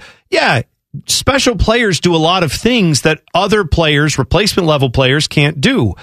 But that offense for the Bills would still have a more functional base that a quarterback who could stand back there and pick apart defenses, that quarterback would still be able to make some plays in that offense, right? I would think a guy like, and I know he's not great with the Browns, right? But Jacoby Brissett could probably pop into the Bills offense and run that somewhat Well, they had Mitch. Trubisky running that last year. Sure. Mitch Trubisky is very poor man's Josh Allen. Right. He But can, he, can do all those He could- things. Right. I don't think there's a guy in the NFL that does what Justin Fields does outside of, again, maybe Lamar Jackson. Like, no one that is good enough that you could say, oh, yeah, come be my backup. No one that you would say, yeah, that guy can be the backup quarterback here. There's no one that could run the offense that Justin Fields is kind of running, but it's also not an offense that's going to keep him healthy. And I know this is such a minor point, but I think it's worth making. It's also an offense that isn't winning a lot of games right now. Maybe the answer is yes if you give him, I don't know, the Dallas Cowboys offensive line from Emmitt Smith's heyday, and if you give him like a ton of great wide receivers and two studly backs, yeah, then the offense would look a lot better. The Bills haven't shown the ability to do that. Bears. What did I? Oh yeah, Bills, not Bills, Bears. All I know is the Bears haven't shown the ability to do that over the years, and I don't think it's likely they're going to change that next year. So you have to decide: Are you building an offense around Justin Fields, who I want to see succeed, by the way? But I just don't know if you can justify building an saying. offense around him, and then three weeks into the season, if he gets pummeled because he's running it twenty times a game. I mean, my God, the Browns are more scared to give the ball to Nick Chubb than the Bears are to give it to their franchise quarterback. Air quotes. I don't understand that. That makes no sense to me. I want Justin Fields to be successful. I'm sitting here wearing a Bears hoodie today. Right. All right. I want them to be successful. I want him to be successful. I'm not saying he's not good. I'm not saying he can't do some good things. What I am saying is this is not sustainable. Okay. Joey Chestnut does not eat 97 hot dogs every single day. Because if he did, he would die. Justin Fields cannot go out for 17 weeks and play like that. Can't be done. Can't happen. He had to take a cart back to the locker room after the game because his hamstrings hurt so badly. And this is, again, like, this is maybe a quarter of the season where he's been playing to this level. Yeah, not even the whole season. Right. Tell me that you think this would be a sustainable thing Can't to have multiple seasons, unless, and I'd love to hold out hope for it, unless he shows you the ability down the field to make plays consistently. Then it all changes for me. Then- Absolutely. Then, I got a whole different perspective on Justin Fields, but he's got to be able to get the ball down the field. Uh, what's next? Oh, Taylor Swift is ruining the World Cup. Details next. Common Man and T Bone on the fan. Fan traffic. From the Meister's Bar and Pizza Traffic Center. Good afternoon. Still watching a disabled vehicle on the east side of I 70 eastbound before US 33. Still working to get this one clear out of the roadway. You'll also find a crash on North High Street north of Morse Road. This is also causing some delays. Plan on backups another 15 minutes. This traffic report is sponsored by Meijer. Shop Meijer Black Friday sales all week long with deals like buy one, get one for a dollar shoes for the family. In store only. Find gifts for everyone on your list and get more for your money at Meijer. I'm Leanna Ray with Fan Traffic. Tax day is coming. Oh, no. But if you sign up for Robinhood Gold's IRA with a 3% match, you can get up to $195 for the 2023 tax year. Oh, yeah. Sign up at Robinhood.com slash boost by tax day to get the biggest contribution match on the market. Subscription fees apply. Investing involves risk. 3% match requires gold for one year from first match. Must keep IRA for five years. Robinhood Financial LLC member SIPC. Murdering brain cells, one show at a time. Back to Man and Bone. World Cup started up today. It did. Team USA and Wales tie at one. Mm-hmm. Yeah. I saw this. Go ahead. Thousands of supporters, including England and United States fans, face chaos at the World Cup in Qatar on Monday as the FIFA app crashed, meaning they were unable to access their tickets. Mm-hmm. They blame Taylor Swift. That's That's my joke, but Did uh I mean I don't know. I'm assuming FIFA has their own app. I'm guessing if you say like, well, wait, isn't that Ticketmaster? Well, Ticketmaster like works here in the U.S. I don't know if Ticketmaster has the global market cornered. Maybe no, you do. have you have to have the FIFA app. Right, that's what I'm saying. So it's all of FIFA's internals, which I don't know how they've accomplished all that, but you'd think they'd be pretty good at it given that this is what they do. Yet they still had an issue. Um, FIFA has lots of those because FIFA thinks they are one of these great organizations, but they screw a lot of things up and they suck and they're terrible. An organizer of an American fan group confirmed to, confirmed to ESPN that tickets on the FIFA ticketing app, which fans plan to use to enter the stadium, disappeared from accounts and also left fans unable to transfer tickets to individuals with whom they plan to attend the game against Wales, which, by the way, uh, started at 10 o'clock local time. Yeah, so in the, Qatar. The windows here in the Eastern time zone are 5 a.m., 8 a.m., 11 a.m., 2 p.m. Add six hours to all of those, and that's the time they're starting in Qatar. So you are talking about a pretty long wait, or not, what did I say, six hours? I think it's eight hours, actually, right? Because you said 10 p.m. Local. Yeah, 10 p.m. It's eight hours that they've added on to that. So that is a brutal schedule to be the last team. Now they put the U.S. in all these 2 p.m. games Eastern time because that's the best viewing window for the United States, right? That gets you the West Coast at least somewhat early, or, you know, middle of the day. That's the latest they could give you, and that's 10 p.m. local time. But I, dude, I cannot imagine the frustration given how much it costs to go to a World Cup, how much travel is, especially to this part of the world where it's not exactly the biggest Yeah. airport, the And then you easiest one to can't- get you to. can't get in? And you you've done all this. You planned for months. You got everything. You're there. You found out they're not going to sell beer at the stadiums. You're like, oh well. You're doing all this stuff to try to abide by the local rules. Then you walk in. It's like, oh yeah, the app just disappeared your tickets. Sorry, I can't imagine how that would feel. Buckeye basketball playing San Diego State in Maui tonight. Coverage starts at 8. If the Buckeyes win, they will play tomorrow night at 10:30. If they lose, they play tomorrow at 5, which means we're only on from 3 to 4 tomorrow. So, let's all root for a Buckeye victory tonight. Although doing that anyway. uh, San Diego State is is good. They're a top 20 team and from what Timmy Hall was telling me, they their strength is playing defense. Oh, well, good. I mean, I would I would assume you're going to play some good competition going to Maui, right? For us as Buckeye basketball fans, we wanted to see good teams here in Columbus. You know, for the Buckeyes to measure themselves against. We haven't gotten that in the season so far, but we get it now. You are going to be able to watch this team, albeit from afar, and listen to it here on the fan of a team that not just tonight against San Diego State, but tomorrow you're going to play UC or Arizona. Probably another good matchup either way. You're going to get a little bit of a test and find out what this basketball team that has a lot of new faces on it, a lot of new pieces. We're going to find out how much they've gelled in the early part of the season. Jackets beat the Panthers last night. Jackets' new philosophy is allow 50 shots a game and hold on for dear life, which is what happened last night. It Well, worked for them, but you have essentially no defense to speak of. So you kind of have to, right? I mean, you have to hope you get great goaltending. And Tarasov was very good last night. You have to hope you can score some goals as well. That's pretty much it. And if it seems like, man, they're playing a lot of games at home, that's because they are. They host Montreal again. I think it's Wednesday night. Well, they're in the midst of a big homestand. It's been going Well, for the like whole a week and the whole season pretty much has been a homestand. But if you look at the back end of this schedule, Oh, especially yeah. the last three weeks of the season, they're never here. Yeah, I feel like we went over that when they first put the schedule out a few months ago or whenever those all came out. And we were looking at it saying, yeah, if you need those last few games, now at the time we were thinking if you need those last few games to make a run into the playoffs, that seems less and less like a thing. But if that were a thing, here, I'll, I'll rattle them off for you. Um, your last, let's go with like your last about 10 games or so. At Montreal, March 29th uh, or March 25th, at the Rangers, March 28th, at Boston, March 30th, Florida at home, Ottawa at home, at Toronto, at New Jersey, Rangers on April 8th, at home, at Philadelphia, Pittsburgh at home. I mean, you got a lot of games on the road and a lot of tough competition there. Uh, what else was I going to say to you? Oh, Ron Rivera says Taylor Heinicke is the new starter even when Carson Wentz is healthy. He was asked what changed his mind, and the answer was winning. Yes, they are winning games now with Taylor Heinicke, so this is another situation where it looks like Carson Wentz is dead.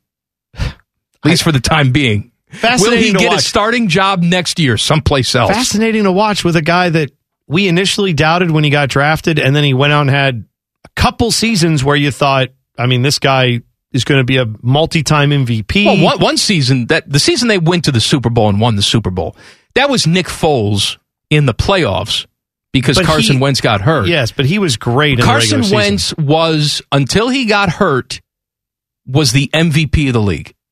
Yeah, that's how good amazing. he was.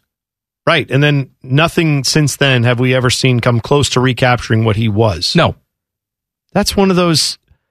I think that Bill Simmons years ago had the Ewing theory of like, is your team better with or without? It was a, a buddy of his that said if the, the Knicks played better without Patrick Ewing sometimes than they did with him, and then that became this thing of like, who else is in that category of they're really great, they're talented, everyone agrees they're awesome, but their team plays better when that guy's not on the field. Well, I don't know if everybody agrees that Carson Wentz is awesome. No, but at one point, I mean, I'm saying they did win a Super Bowl without him on the field. And then everyone thought, well, when he comes back, pff, look what they did with Nick Foles. They're going to have MVP of the league coming back. And he's Yeah. never been the same since. And I, and, and that's, and not only that, now he's fallen so far off the map that he can't, probably isn't going to stay on a team for more than a couple years in the rest of his career unless he's just a backup's backup. Well, it's not just that. It's when he does leave a situation.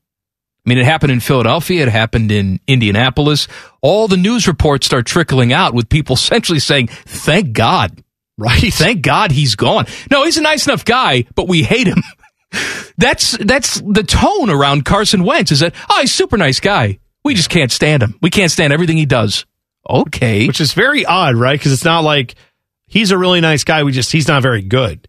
It's more of he's a nice guy, but we don't like him for some other reason we really can't put our finger on. So do we take the commanders seriously now? Uh, or do we just say, hey, they had a nice couple weeks and I don't, I don't take anything at this point. I don't take a lot of teams seriously right now in the NFL from that standpoint because I just, I feel like there's so much parity in this league outside of maybe a handful of teams that you, you see lots of teams that have three or four week runs where they go, wow, it's my, like Justin Fields we just talked about. He's having well, a the nice Jets were one of those teams, and Well, yeah, right. We've had Justin Fields like show up for a hot minute, looking good, not winning games. At least the Commanders are finding ways to win. That separates them. But do I think that's bound to last for the rest of the season? I, I'm not there yet. If you've missed anything from the first two hours of the program, we got you covered with the rundown coming up. Common Man and T Bone on the fan. Fan traffic. From the Meister's Bar and Pizza Traffic Center. Good afternoon. Some slowdowns to watch out for. You'll find some backups on westbound 670 between I-71 and Neal Avenue. Traffic is slowing in that area. You'll find the west side of I-70 eastbound between Central Avenue and Route 315. Traffic is slow there as well. And north side of I-71 northbound between 670 and 11th Avenue. Plan on some delays. Star Report is sponsored by eBay Motors. Looking for holiday gifts that won't be regifted? Head to eBay Motors. With millions of parts and accessories at the right prices, there's something for every car lover on your list. With the money you save, you can pick something for yourself too. Happy happy holidays indeed. ebaymotors.com. Let's ride. I'm Leanna Ray with Fan Traffic.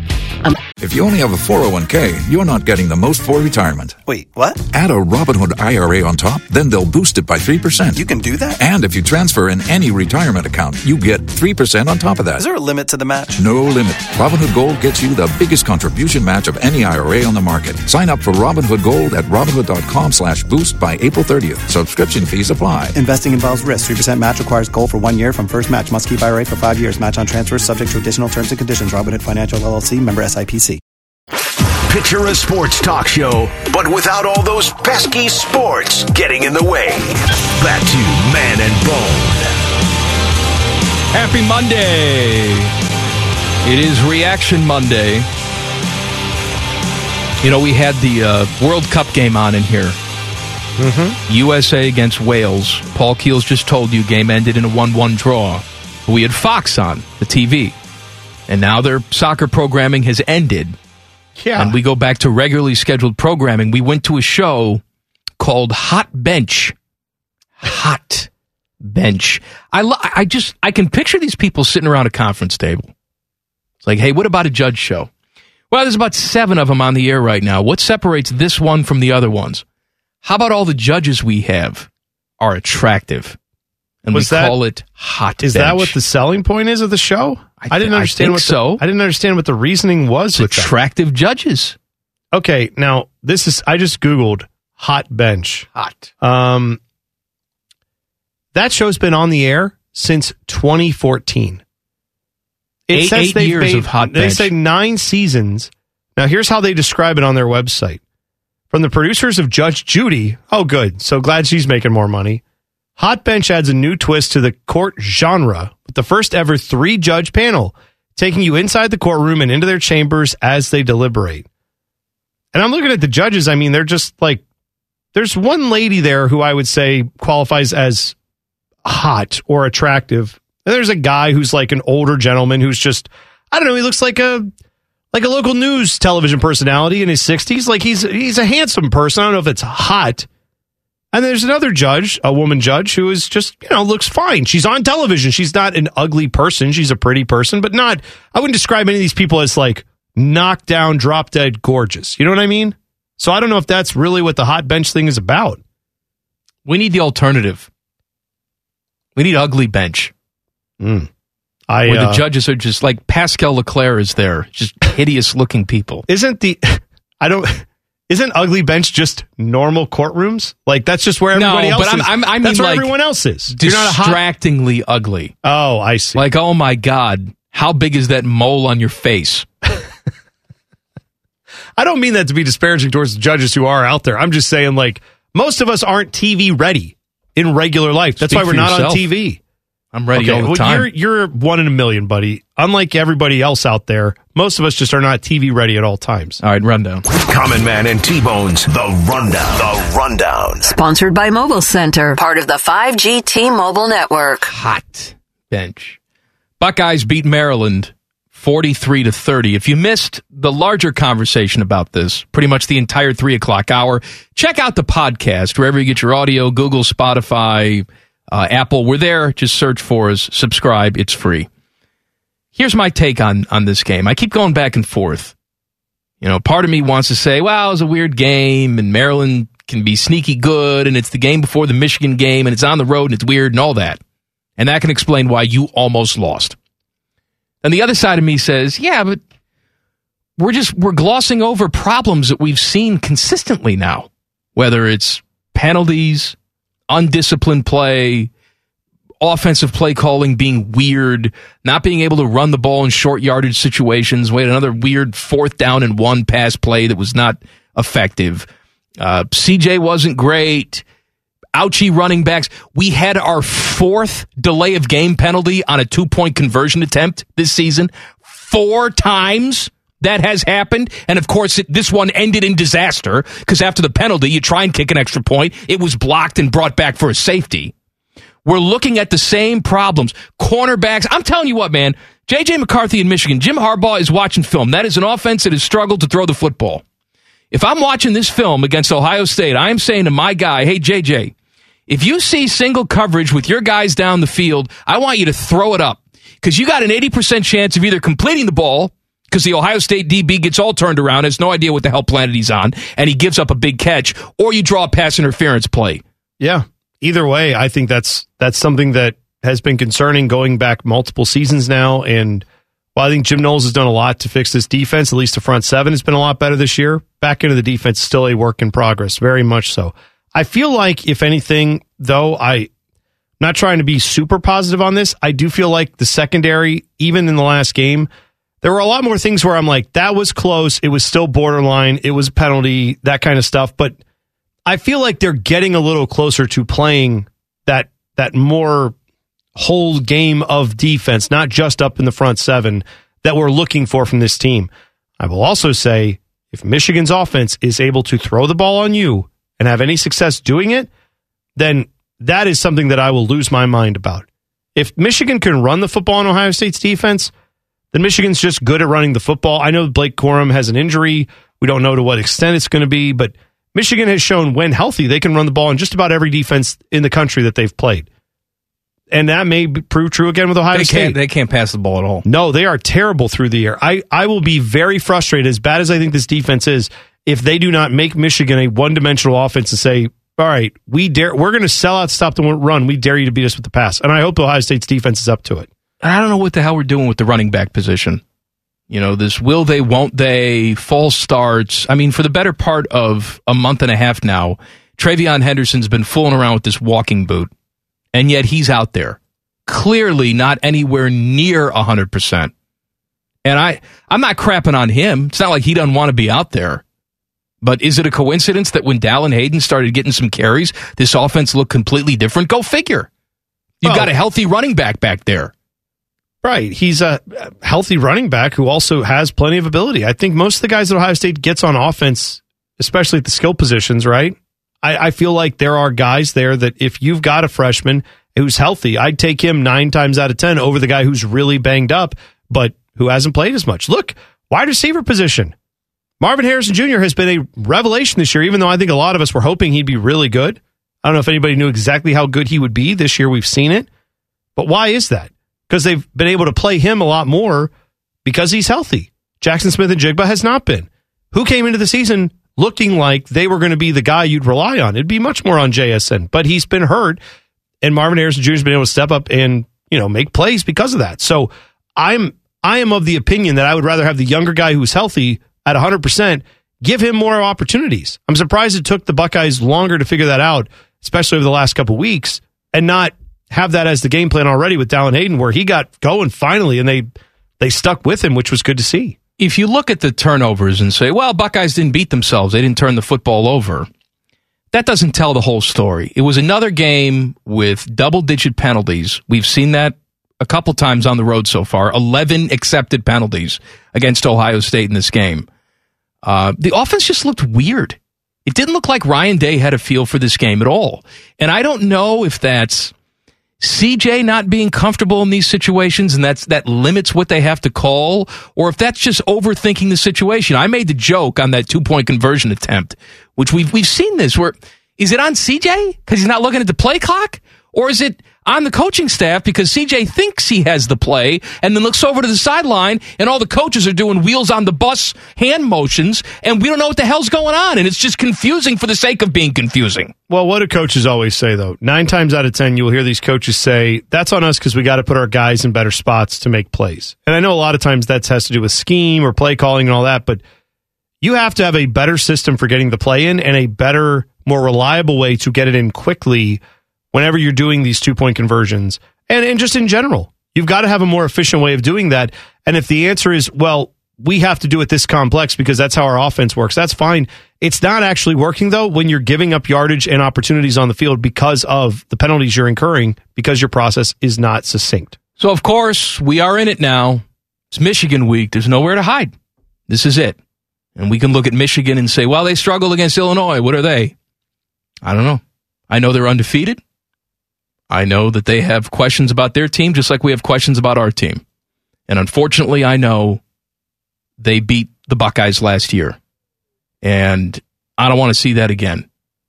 And I, I looked at the weather forecast for Saturday, and they're projecting showers. Oh, good. Pretty much all day, and I can just I can hear it now where it's. Well, what do you expect? We can't do what we do because it's wetty wet outside. I, I don't know what, when it became a badge of honor. Where look, you you love cars, I love cars. I like to look at sports teams as cars. Yeah. Right? I love looking at McLarens. I love looking at Bugattis. They are sexy and I love them. Are they the greatest cars in the world? No, because they can't do what you need them to do every single day. If the conditions are just right and you're on a track, oh my God, are they fun to drive? Look at that. They can do everything. But in terms of doing what you need to do on a daily basis and getting to work, yeah. no, they can't do that. I don't know when it become became a badge of honor to say, well, when it's 72 degrees and we're in the perfect conditions, our offense runs like no other offense. That's not what football is. No, and to your point, if you were building a car for, to be able to weather the storm and to do things in no matter what the conditions are, right? To be versatile, you would not call like a, a sports car, high performance sports car, versatile. In fact, it's the opposite. It is a very specified tool for a few very rigid applications.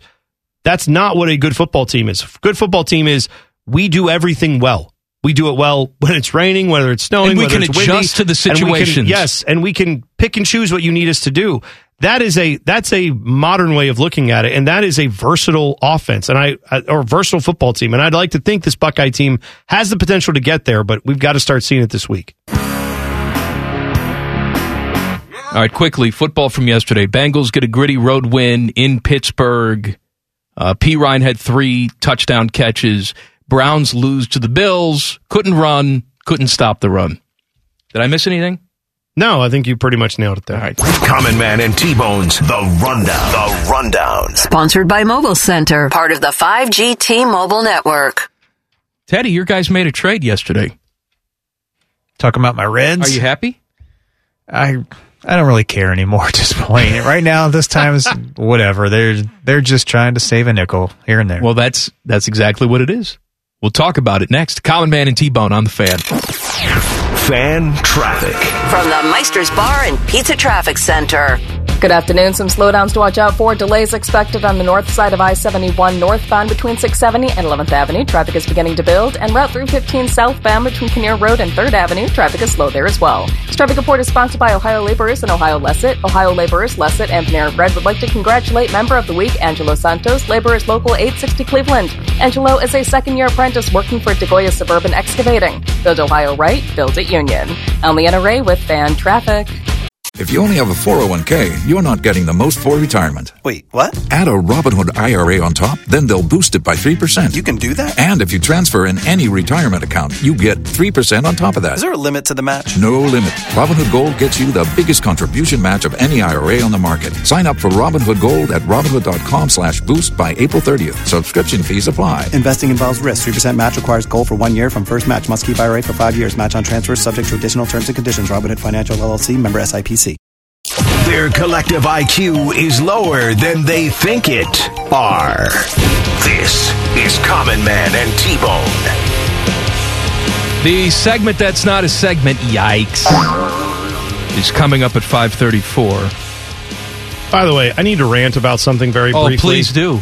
so annoying to me and this is and i'm not i'm not trying to harp on people who just genuinely don't know the sport or don't watch it world cup started up today bone and beam united find it wherever you get podcasts beam and i are going to be talking about the world cup a ton we're doing daily podcasts about it as it's going on but albert breer who is an nfl reporter covered the nfl for a long time right covers all the inane things of the nfl right knows all the ins and outs Albert Breer. yeah. Went to Ohio State, loves the Buckeyes. I like Albert Breer. I like a lot of the work he does. But he tweeted this out during stoppage time of the game where they, you know, in soccer, they put up the signboard that says there's four minutes of added time and then four minutes can go by and the referee doesn't blow his whistle because he keeps the time on his watch. So at the end of the day, it's at the ref's discretion as to when the game ends. That's just how it is. And he says, it's still weird to me that players have no idea exactly how much time is left at the end of the game. Is there an actual reason why soccer didn't evolve with the ability to stop and start clocks when that was invented 100 years ago? And I, I appreciate where he's coming from on that. If you don't truly know and you want to know the answer, that's not bad. But if you're just asking it to be like, Uh, why isn't soccer like all the other sports, huh? Why is that? I always get annoyed by that as a soccer fan because I don't feel like we do that with any other sport. You know, like people don't go up to a hockey game and go, "Hey, why don't they do this on the grass like everybody else? Why do they have to use ice? That's dumb." No, that's that's the game. That's the way it is. That's how it's designed. We do that with baseball. Do we? Yeah, where it's Like who? Why are these games? Why we play so many? Why are they? There's no sense of urgency like there is in the NFL. Right. Yeah, all right, because it's not that type of game. Well, that I almost view though as different because that in some ways is longtime baseball fans saying something is wrong with the game. Something is broken with the game. Well, in some situations. In Oh, other yeah. situations, it's people who are not inclined to watch anyway saying, I don't watch because it's not like the NFL. Well, right. Great, and that, you know what? And that's a fair point to be annoyed by. I, and I understand why you're annoyed with the soccer stuff. We've heard it for years. Where, wow, what's offsides? Get rid of offsides. It's stupid. It's the. It's a big part of the game. You can't Right. strip away the essence of the game. Take it away in hockey then. Well, it's different in hockey. Yeah, right. Because they're different games. Like there's offsides in football too. They all have their own rules. Is my point. And the like, I just don't understand when the World Cup comes around. Other than people who genuinely just are like, why is it like this? I really don't know, and I'm curious. In some cases, the answer is because that's how they've done it, and that's just a tradition Yeah, they I, wanted I to don't, keep. I don't like that. I don't like the why isn't this thing like every other thing? Because it's not. Because that's No. not what it is. I you know, you, it's, sometimes the answer is as simple as because it's not soccer. Somebody asked me the other day, why do you hate the Ghost Runner so much in the tenth inning? Because it's not baseball. Right. That's, yes, that's, that's, that's a why. valid answer. And, and I'm sorry if I can't expand on that answer for you, but there's, it's almost, who, who was the politician that says, I don't know what, I don't know how to define porn, but I know it when I see it. right. Sure. You know, and I'm sure it's the same way with soccer and baseball. I don't know how to define what makes it not soccer. But we know that when we see But it. I, Like- but I know that when I see it. When I see a runner on second base start tenth inning, I can tell you right now that's not baseball. Well, and, and I just I don't understand why when we look at a sport or if you, if, if soccer's not your thing, I'm not trying to convince you to watch it. In fact, I think the, we should do the opposite. Soccer's not necessarily my thing, but I'm not out to change it either. Well, that's it, right? Like whatever happened, that would be like going to a concert that is a type of music that you are not necessarily a fan of. Like let's say you're not a big country music fan, so you go to that George Strait concert that's coming to the shoe and go, yeah, why isn't he rapping? Like, because that's not it. Why isn't he play? Why doesn't he have more like electric guitars and rock and roll? And also, I wish he would dye his hair to look like a punk rock band. Like he's not doing that. He's George Strait. He's a country music artist. If you don't like that, don't go see his show. But don't also try to change what it is for people who enjoy it. I don't. I know that that happens every World Cup because that's probably like the only time in four year period that some people are watching soccer, and that's fine. If you decide you like soccer, that's great. But if you decide it's not for you, instead of saying, "How about I fix it to make it what I like," just acknowledge there's a lot of other things for you to like, and maybe soccer's not it for you. Uh, the Reds have traded Kyle Farmer to the Twins. He was set to make six million next season, and we can't have that. No, no, no, Uh, no. You know Kyle Farmer. He's the guy that pretty much every single Reds player said was the heart and soul of the baseball team last year, and is a great clubhouse guy. Joey Votto said he's like the the leader in the clubhouse, and of course you got to save six million bucks because you're the Castellinis. So go ahead, get rid of him. Yeah, this is. I don't understand how you can ever look at the fans and say some of the things that their ownership group has. That you know, the thing obviously that Phil said last year of where you're going to go, but you say those things and then you go out and do things constantly to poke your fan base in the eye and say, "Yeah, you're going to keep coming back after this. After this, what if we do this?" And then the fans are like, "Maybe I will, maybe I won't. I don't know. I'm kind of indifferent." Ted just said it last last segment. He's like, "Ah." kind of frustrated with it right now. I don't even want to think about it because there's so many other things going on. You're right, Ted. And, and, and obviously they have to make these decisions in the offseason, but that's something that Reds fans will keep in mind as a bad taste in their mouth. And then when the spring comes around, people are going to get a little happy about it. And then they're going to remember, oh, yeah, yet again, this ownership group not committed to trying even to come close to building a winner right now. And then you're going to have a bad taste in your mouth, and maybe that affects what you decide to do with your money. Teddy, are they still doing Reds Caravan this offseason? I'm sure they probably will because they can just you know bus around the well, you know the what area. And you do got it. one up on my team then. Why's that? The Chicago White Sox, so afraid of what the fans would do, canceled Sox Fest for the offseason. Wow. They have Sox Fest every single offseason. Players are there signing autographs, speaking to the crowd, management's there, all of that. Things have not gone their way. So instead of putting on their big boy pants and just taking the booze and talking to the people, they canceled it. I can't believe that they. I mean, I guess I can believe it in the sense that I know there are people who are cowardly enough to not over something as trivial as sports in some ways to not be able to go there and say, "Yep, we sucked. We're sorry. We're going to try to be better next year," and move on. They didn't feel like they could even go out No. and face the fans. These are the these are the most invested people in your product. They're going Yeah. to games, they're buying tickets to your off-season festival. They have some very hard, maybe at times repetitive and overly simplistic questions they ask of you. But you know what? That's your job. It's your Well- job to sit there and take it. No, man, I was just uh, over the weekend. My wife and I are big fans of this band. You've joked about it, Emery, that we like. My wife got a message or saw on Facebook that they were playing at a coffee shop like an hour away from where we live. So she was like, "Hey, I want to go to this." I said, "All right, let's go." So we went, and at this thing, there were like hundred people there. It was a couple guys from the band playing acoustic set. It was not like their normal thing that they do. They're a big rock band. So it was like a hundred people. Some there was someone in the crowd who drove nine hours to this Wow. thing, right? And so I'm sitting there. I ask, I do interview questions all the time. We've done this for years in our jobs. People raised their hands to ask questions. And some of the questions were like really kind of like, um, remember that time when you guys were in this tour? That was great. I was at that show. And I like, you could be critical of that. You could say that's why would you why why are these guys going on to it? The answer is because they're trying to get their diehard fans to stay with them. It's another To way to connect. engaged. Yes, it's another way to connect with your fan base in a different way than when you go on like a giant tour where there's thousands of people and you don't get to meet any of them. Everybody got to meet these guys and get a picture with them and it was cool. And I guarantee you everybody who went to that thing will never forget it and will think that was really cool. For the White Sox to take something like that away, how do you not understand in this day and age, it is so important to keep your diehard fans, your most impactful fans involved. It makes no sense that they wouldn't want to do that. They don't care. Segment that's not a segment, yikes, is next. Common Man and T-Bone on the fan. Fan traffic. From the Meister's Bar and Pizza Traffic Center. Good afternoon. You'll find some slowdowns on the south side of I 71. There is a crash on the ramp to Stringtown Road from southbound 71. Please be careful over here as traffic begins to build. About a 15 minute slowdown as things get cleaned up. This traffic report is sponsored by Mucinex. Celebrate comeback season with Mucinex Fast Max Cold and Flu all in, one. Its maximum strength formula tackles up to nine cold and flu symptoms. Try Mucinex all in one and get $5 cash back to celebrate comeback. Visit fastmaxcashback.com. Use as directed. I'm Leanna Ray with Fan Traffic. If you only have a 401k, you're not getting the most for retirement. Wait, what? Add a Robinhood IRA on top, then they'll boost it by 3%. You can do that? And if you transfer in any retirement account, you get 3% on top of that. Is there a limit to the match? No limit. Robinhood Gold gets you the biggest contribution match of any IRA on the market. Sign up for Robinhood Gold at Robinhood.com slash boost by April 30th. Subscription fees apply. Investing involves risk. 3% match requires gold for one year from first match. Must keep IRA for five years. Match on transfers subject to additional terms and conditions. Robinhood Financial LLC member SIPC. Come for the obesity, stay for the anger.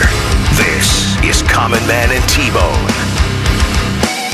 Happy Monday, Reaction Monday. The segment that's not a segment, yikes, is coming up in mere moments. Tonight on the fan Buckeye Roundtable at 6. Two hours of Ohio State conversation. Then at 8 o'clock tonight, Buckeyes and San Diego State from Maui. Hmm. What a that's going to be a late night, but a fun night. I'm glad to see the Buckeyes playing in Maui. This is I'm I've been looking forward to this, and I I hope that they can show up and play well. But you're going to get three, hopefully, pretty good opponents in three days for this team, so we should learn quite a bit about them. You ready for yikes? Let's go. Jets lost to the Patriots yesterday. Even when they're winning, the Jets are offensively challenged, but they took it to a new level on yesterday, on yesterday and yesterday. Hmm. They generated just 103 yards of total offense, and in the second half, two, two yards. Yikes! Zach Wilson not good at all, completing just nine passes on the day for 77 yards. When you factor in his sack yardage, net passing yards were just 44. Yikes! Rookie wideout, former Buckeye Garrett Wilson, summed it up this way. This blank is not okay. Straight up, it's not okay. How many total yards did we have? That blank is not going to fly. We got the dudes. It's time to be consistent and win the games we should win. Yes. And yikes. Many moons ago, I watched my first World Cup, 2002 to be specific, at uh, historic Crew Stadium in a tent outside. The games were played at 2 o'clock in the morning, 4 o'clock in the morning, 5 o'clock in the morning, something like that. And that's when I fell in love with soccer. That was 20 years ago. Yikes. I'm getting old. Today, I watched a World Cup game at work. And I got to tell you, even though I work at a sports station where we're allowed to watch TV while we're at work, still not the same as the many other times I've watched a World Cup game. I watched the USA England game in 2010 right after a friend's wedding. And it was such an important day for all of us that everyone at the wedding, including the bride and groom, went over to where the watch party was in their wedding attire to watch this game. So next this coming Friday, Black Friday, I will be watching USA England again with a bunch of you, hopefully, and I am looking forward to it. But watching a soccer game at work that I'm invested in, not my favorite experience. Yikes. I liked watching it with you. Well, I liked watching Sorry it with we you were too. bad, such bad Yeah. company, right? It's that I couldn't just focus on it 100%. All right, okay. That's all. Teddy, All right. Well, all right. The Browns, they, uh, I'm just down right now. Teddy and I had fun watching it with you. Thanks. The Browns went right down the field on the Bills with their first drive yesterday and scored a touchdown. It's the fourth time this season that they've been able to do that. However, their record in those four games, it's 0 and 4. Yikes. It's almost like, you know, Kevin Stefanski and company, they put together a good game plan during the week, and then the game starts, and it's not exactly what they planned for, and they can't make adjustments. Exactly right.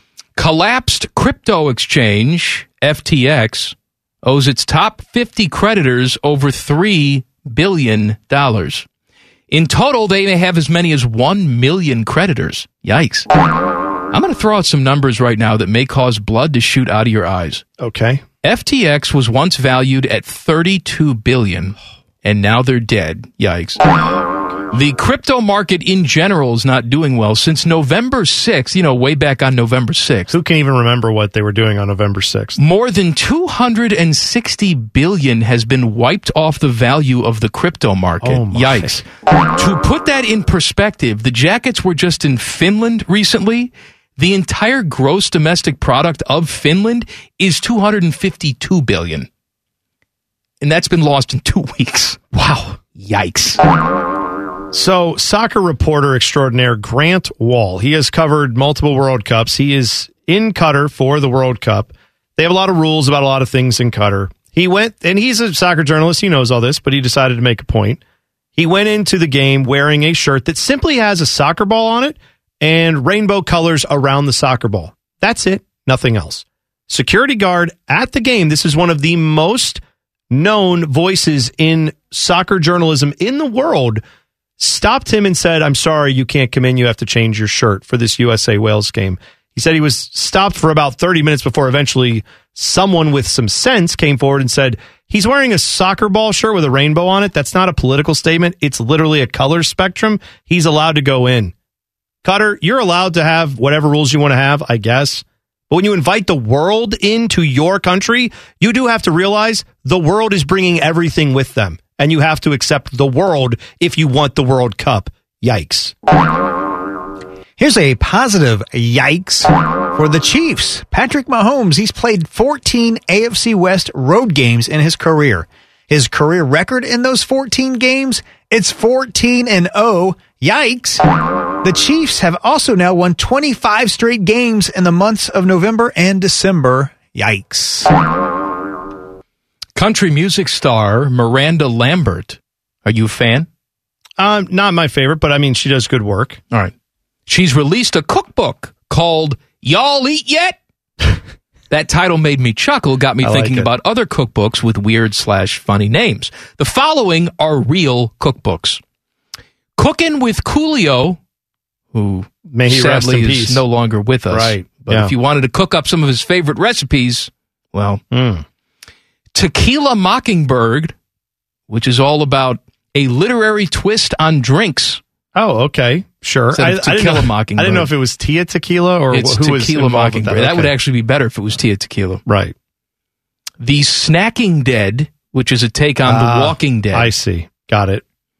From Crook to Cook by Snoop Dogg. Okay. Maybe he worked with uh, Martha Stewart on making the cookbook. Who knows? Uh, Dark Side of the Spoon, inspired like by this. Pink Floyd. Yeah, of course. And the Star Wars cookbook featuring Wookie cookies. if you wanted to make some of those. Wookie cookies is one of my favorite things I've ever heard of. I must have these. Uh, a Broadway inspired cookbook for breakfast called Break an Egg instead of Break Ah, a Leg. Yeah, right. Gotcha. And my personal favorite, in by the way, this has gone through many printings, so people are buying it. The White Trash Cookbook. Okay. Yikes. Uh, these are all World Cup themed, if you haven't been able to tell. Jordan Morris was, I thought, a joke to put on this World Cup squad. Jordan Morris getting inserted into a game where you are tied one to one and need a goal to win.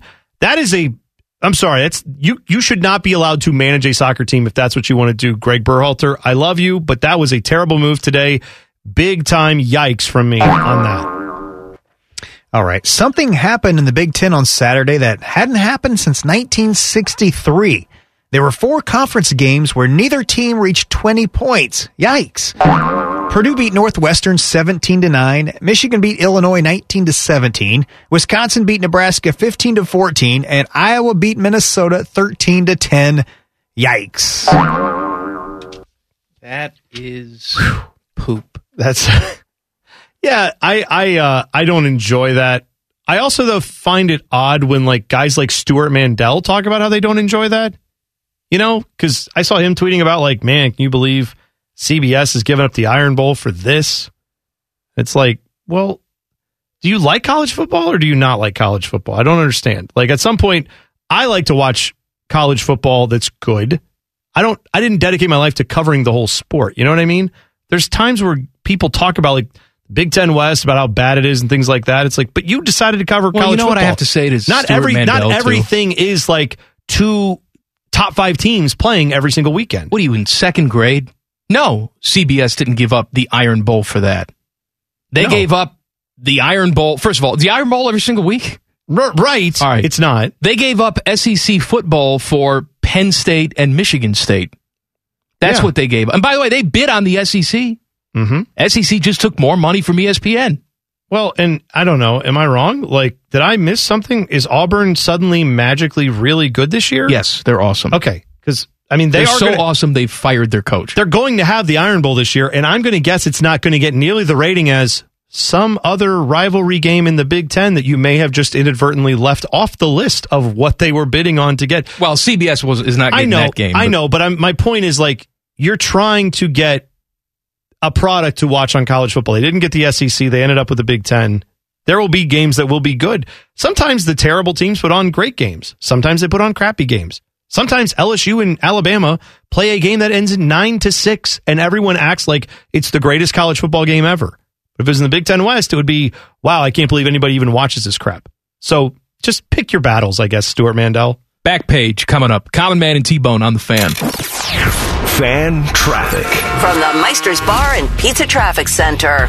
Good afternoon. You'll find a crash on the ramp to Stringtown Road from I 71 southbound, still causing some slowdowns to that area. Please be cautious over here in the meantime. Also, going to find some delays on the east side of I 70 eastbound between Hamilton Road and 270. This traffic report is sponsored by FanDuel. FanDuel, America's number one sportsbook, is all your favorite bets from the money line to point spreads to player props. Plus, get your money paid fast. This football season, make every moment more with FanDuel Sportsbook, official sports betting partner of the NFL. I'm Leanna Ray with Fan Traffic. Tax day is coming. Oh, no. But if you sign up for Robinhood Gold's IRA with a 3% match, you can get up to $195 for the 2023 tax year. Oh, yeah. Sign up at Robinhood.com slash boost by tax day to get the biggest contribution match on the market. Subscription fees apply. Investing involves risk. 3% match requires gold for one year from first match. Must keep IRA for five years. Robinhood Financial LLC member SIPC.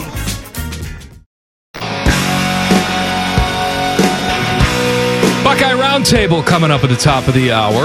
Then, after two hours of Buckeye conversation, it's Buckeye basketball coverage, Buckeye warm up, Ohio State and San Diego State. The fine host of Buckeye warm up, your friend and mine, Timmy Hall. Hello, Timmy. Oh, you guys, Bone Man, what a week we're in, huh? Oh. World Cup, Buckeye hoops in Maui.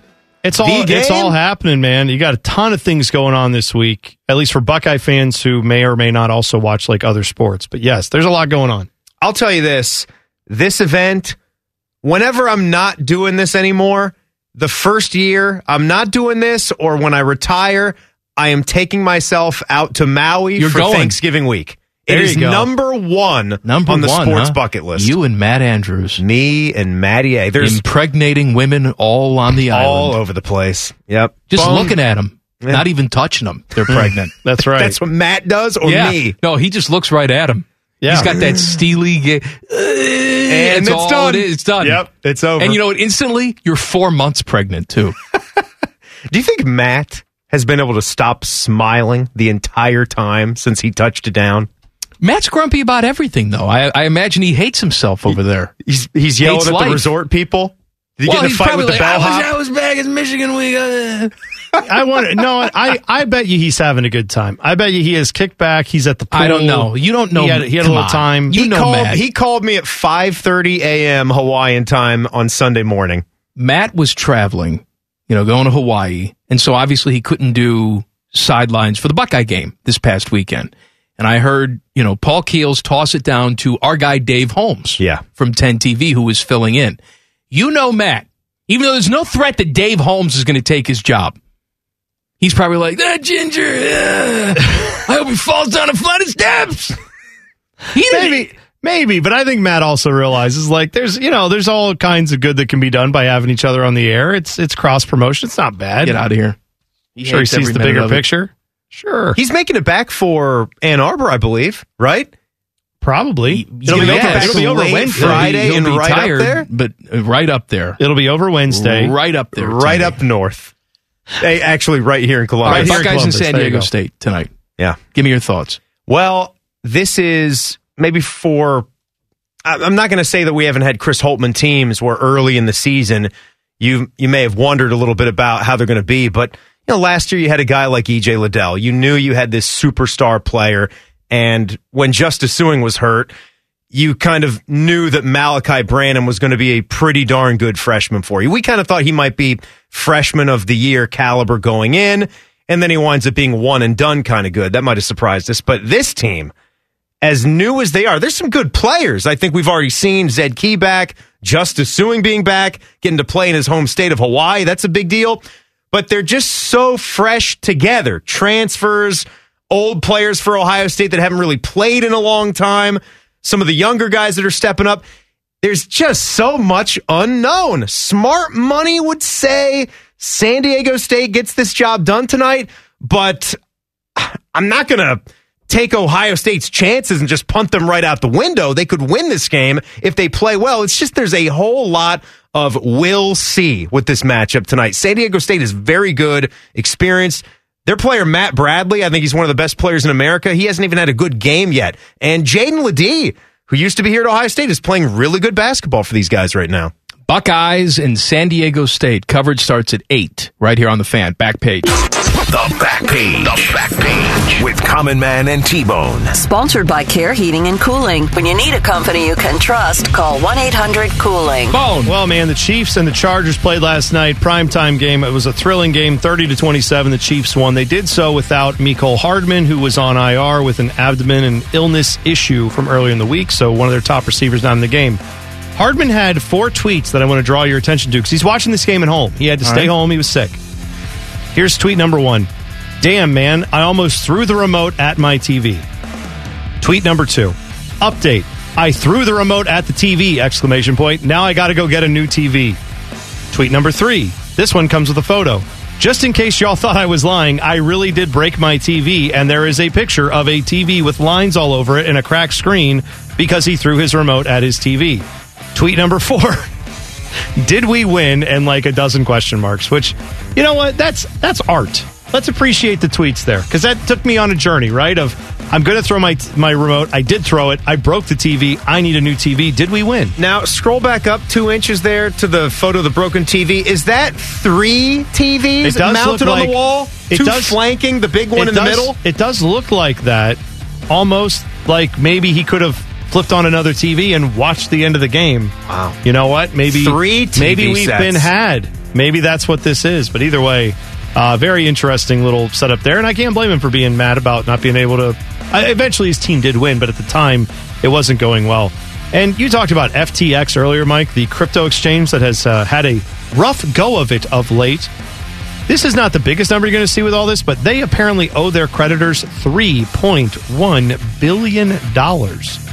That's not how much they've lost. That's how much they owe their cr- creditors. They've lost, I think it was in the tens of billions of dollars, but I don't know how you come up with that. What Well- do you what do you do when you say I mean you just file for bankruptcy, which is what they've done, I, I, ha- I had that in Yikes. It's not just they owe their creditors $3.1 billion. They owe only their top 50 creditors. Oh, that's right. $3.1 billion. Just the top 50. They are estimated to have as many as 1 million creditors. Right. So if they owe their top 50 $3 billion, imagine what they actually owe to everyone. Can't imagine. By the way, uh, Taylor Swift, six AMAs last night. Let her live. Nobody got any tickets to her concert, though, so that sucks. Well, no, like 2 million people still got tickets, Well, right? I, I know, but the, well, two million bots did. Maybe like fifty actual people got tickets. Oh, fair enough. All right, Buckeye Roundtable's coming up next. Two big hours of Ohio State conversation. Then at 8 o'clock, Ohio State Buckets against San Diego State. We're back tomorrow. For how long? Who the hell knows, but we'll see you at 3. Common Man and T-Bone on the fan. Fan traffic. From the Meister's Bar and Pizza Traffic Center. Good afternoon. Some slowdowns to watch out for right now. You are going to find some backups on 670 westbound between I-71 and 4th Street. Traffic is beginning to build. You'll also find delays on the north side of I-71 northbound between 670 and 11th Avenue. This traffic report is sponsored by eBay Motors. Looking for holiday gifts that won't be regifted? Head to eBay Motors with millions of parts and accessories at the right prices. There's something for every car lover on your list. And with the money you save, you can pick something up for yourself too. Happy holidays indeed. ebaymotors.com. Let's ride. I'm Leanna Ray with Fan Traffic. Tax day is coming. Oh, no. But if you sign up for Robinhood Gold's IRA with a 3% match, you can get up to $195 for the 2023 tax year. Oh, yeah. Sign up at Robinhood.com slash boost by tax day to get the biggest contribution match on the market. Subscription fees apply.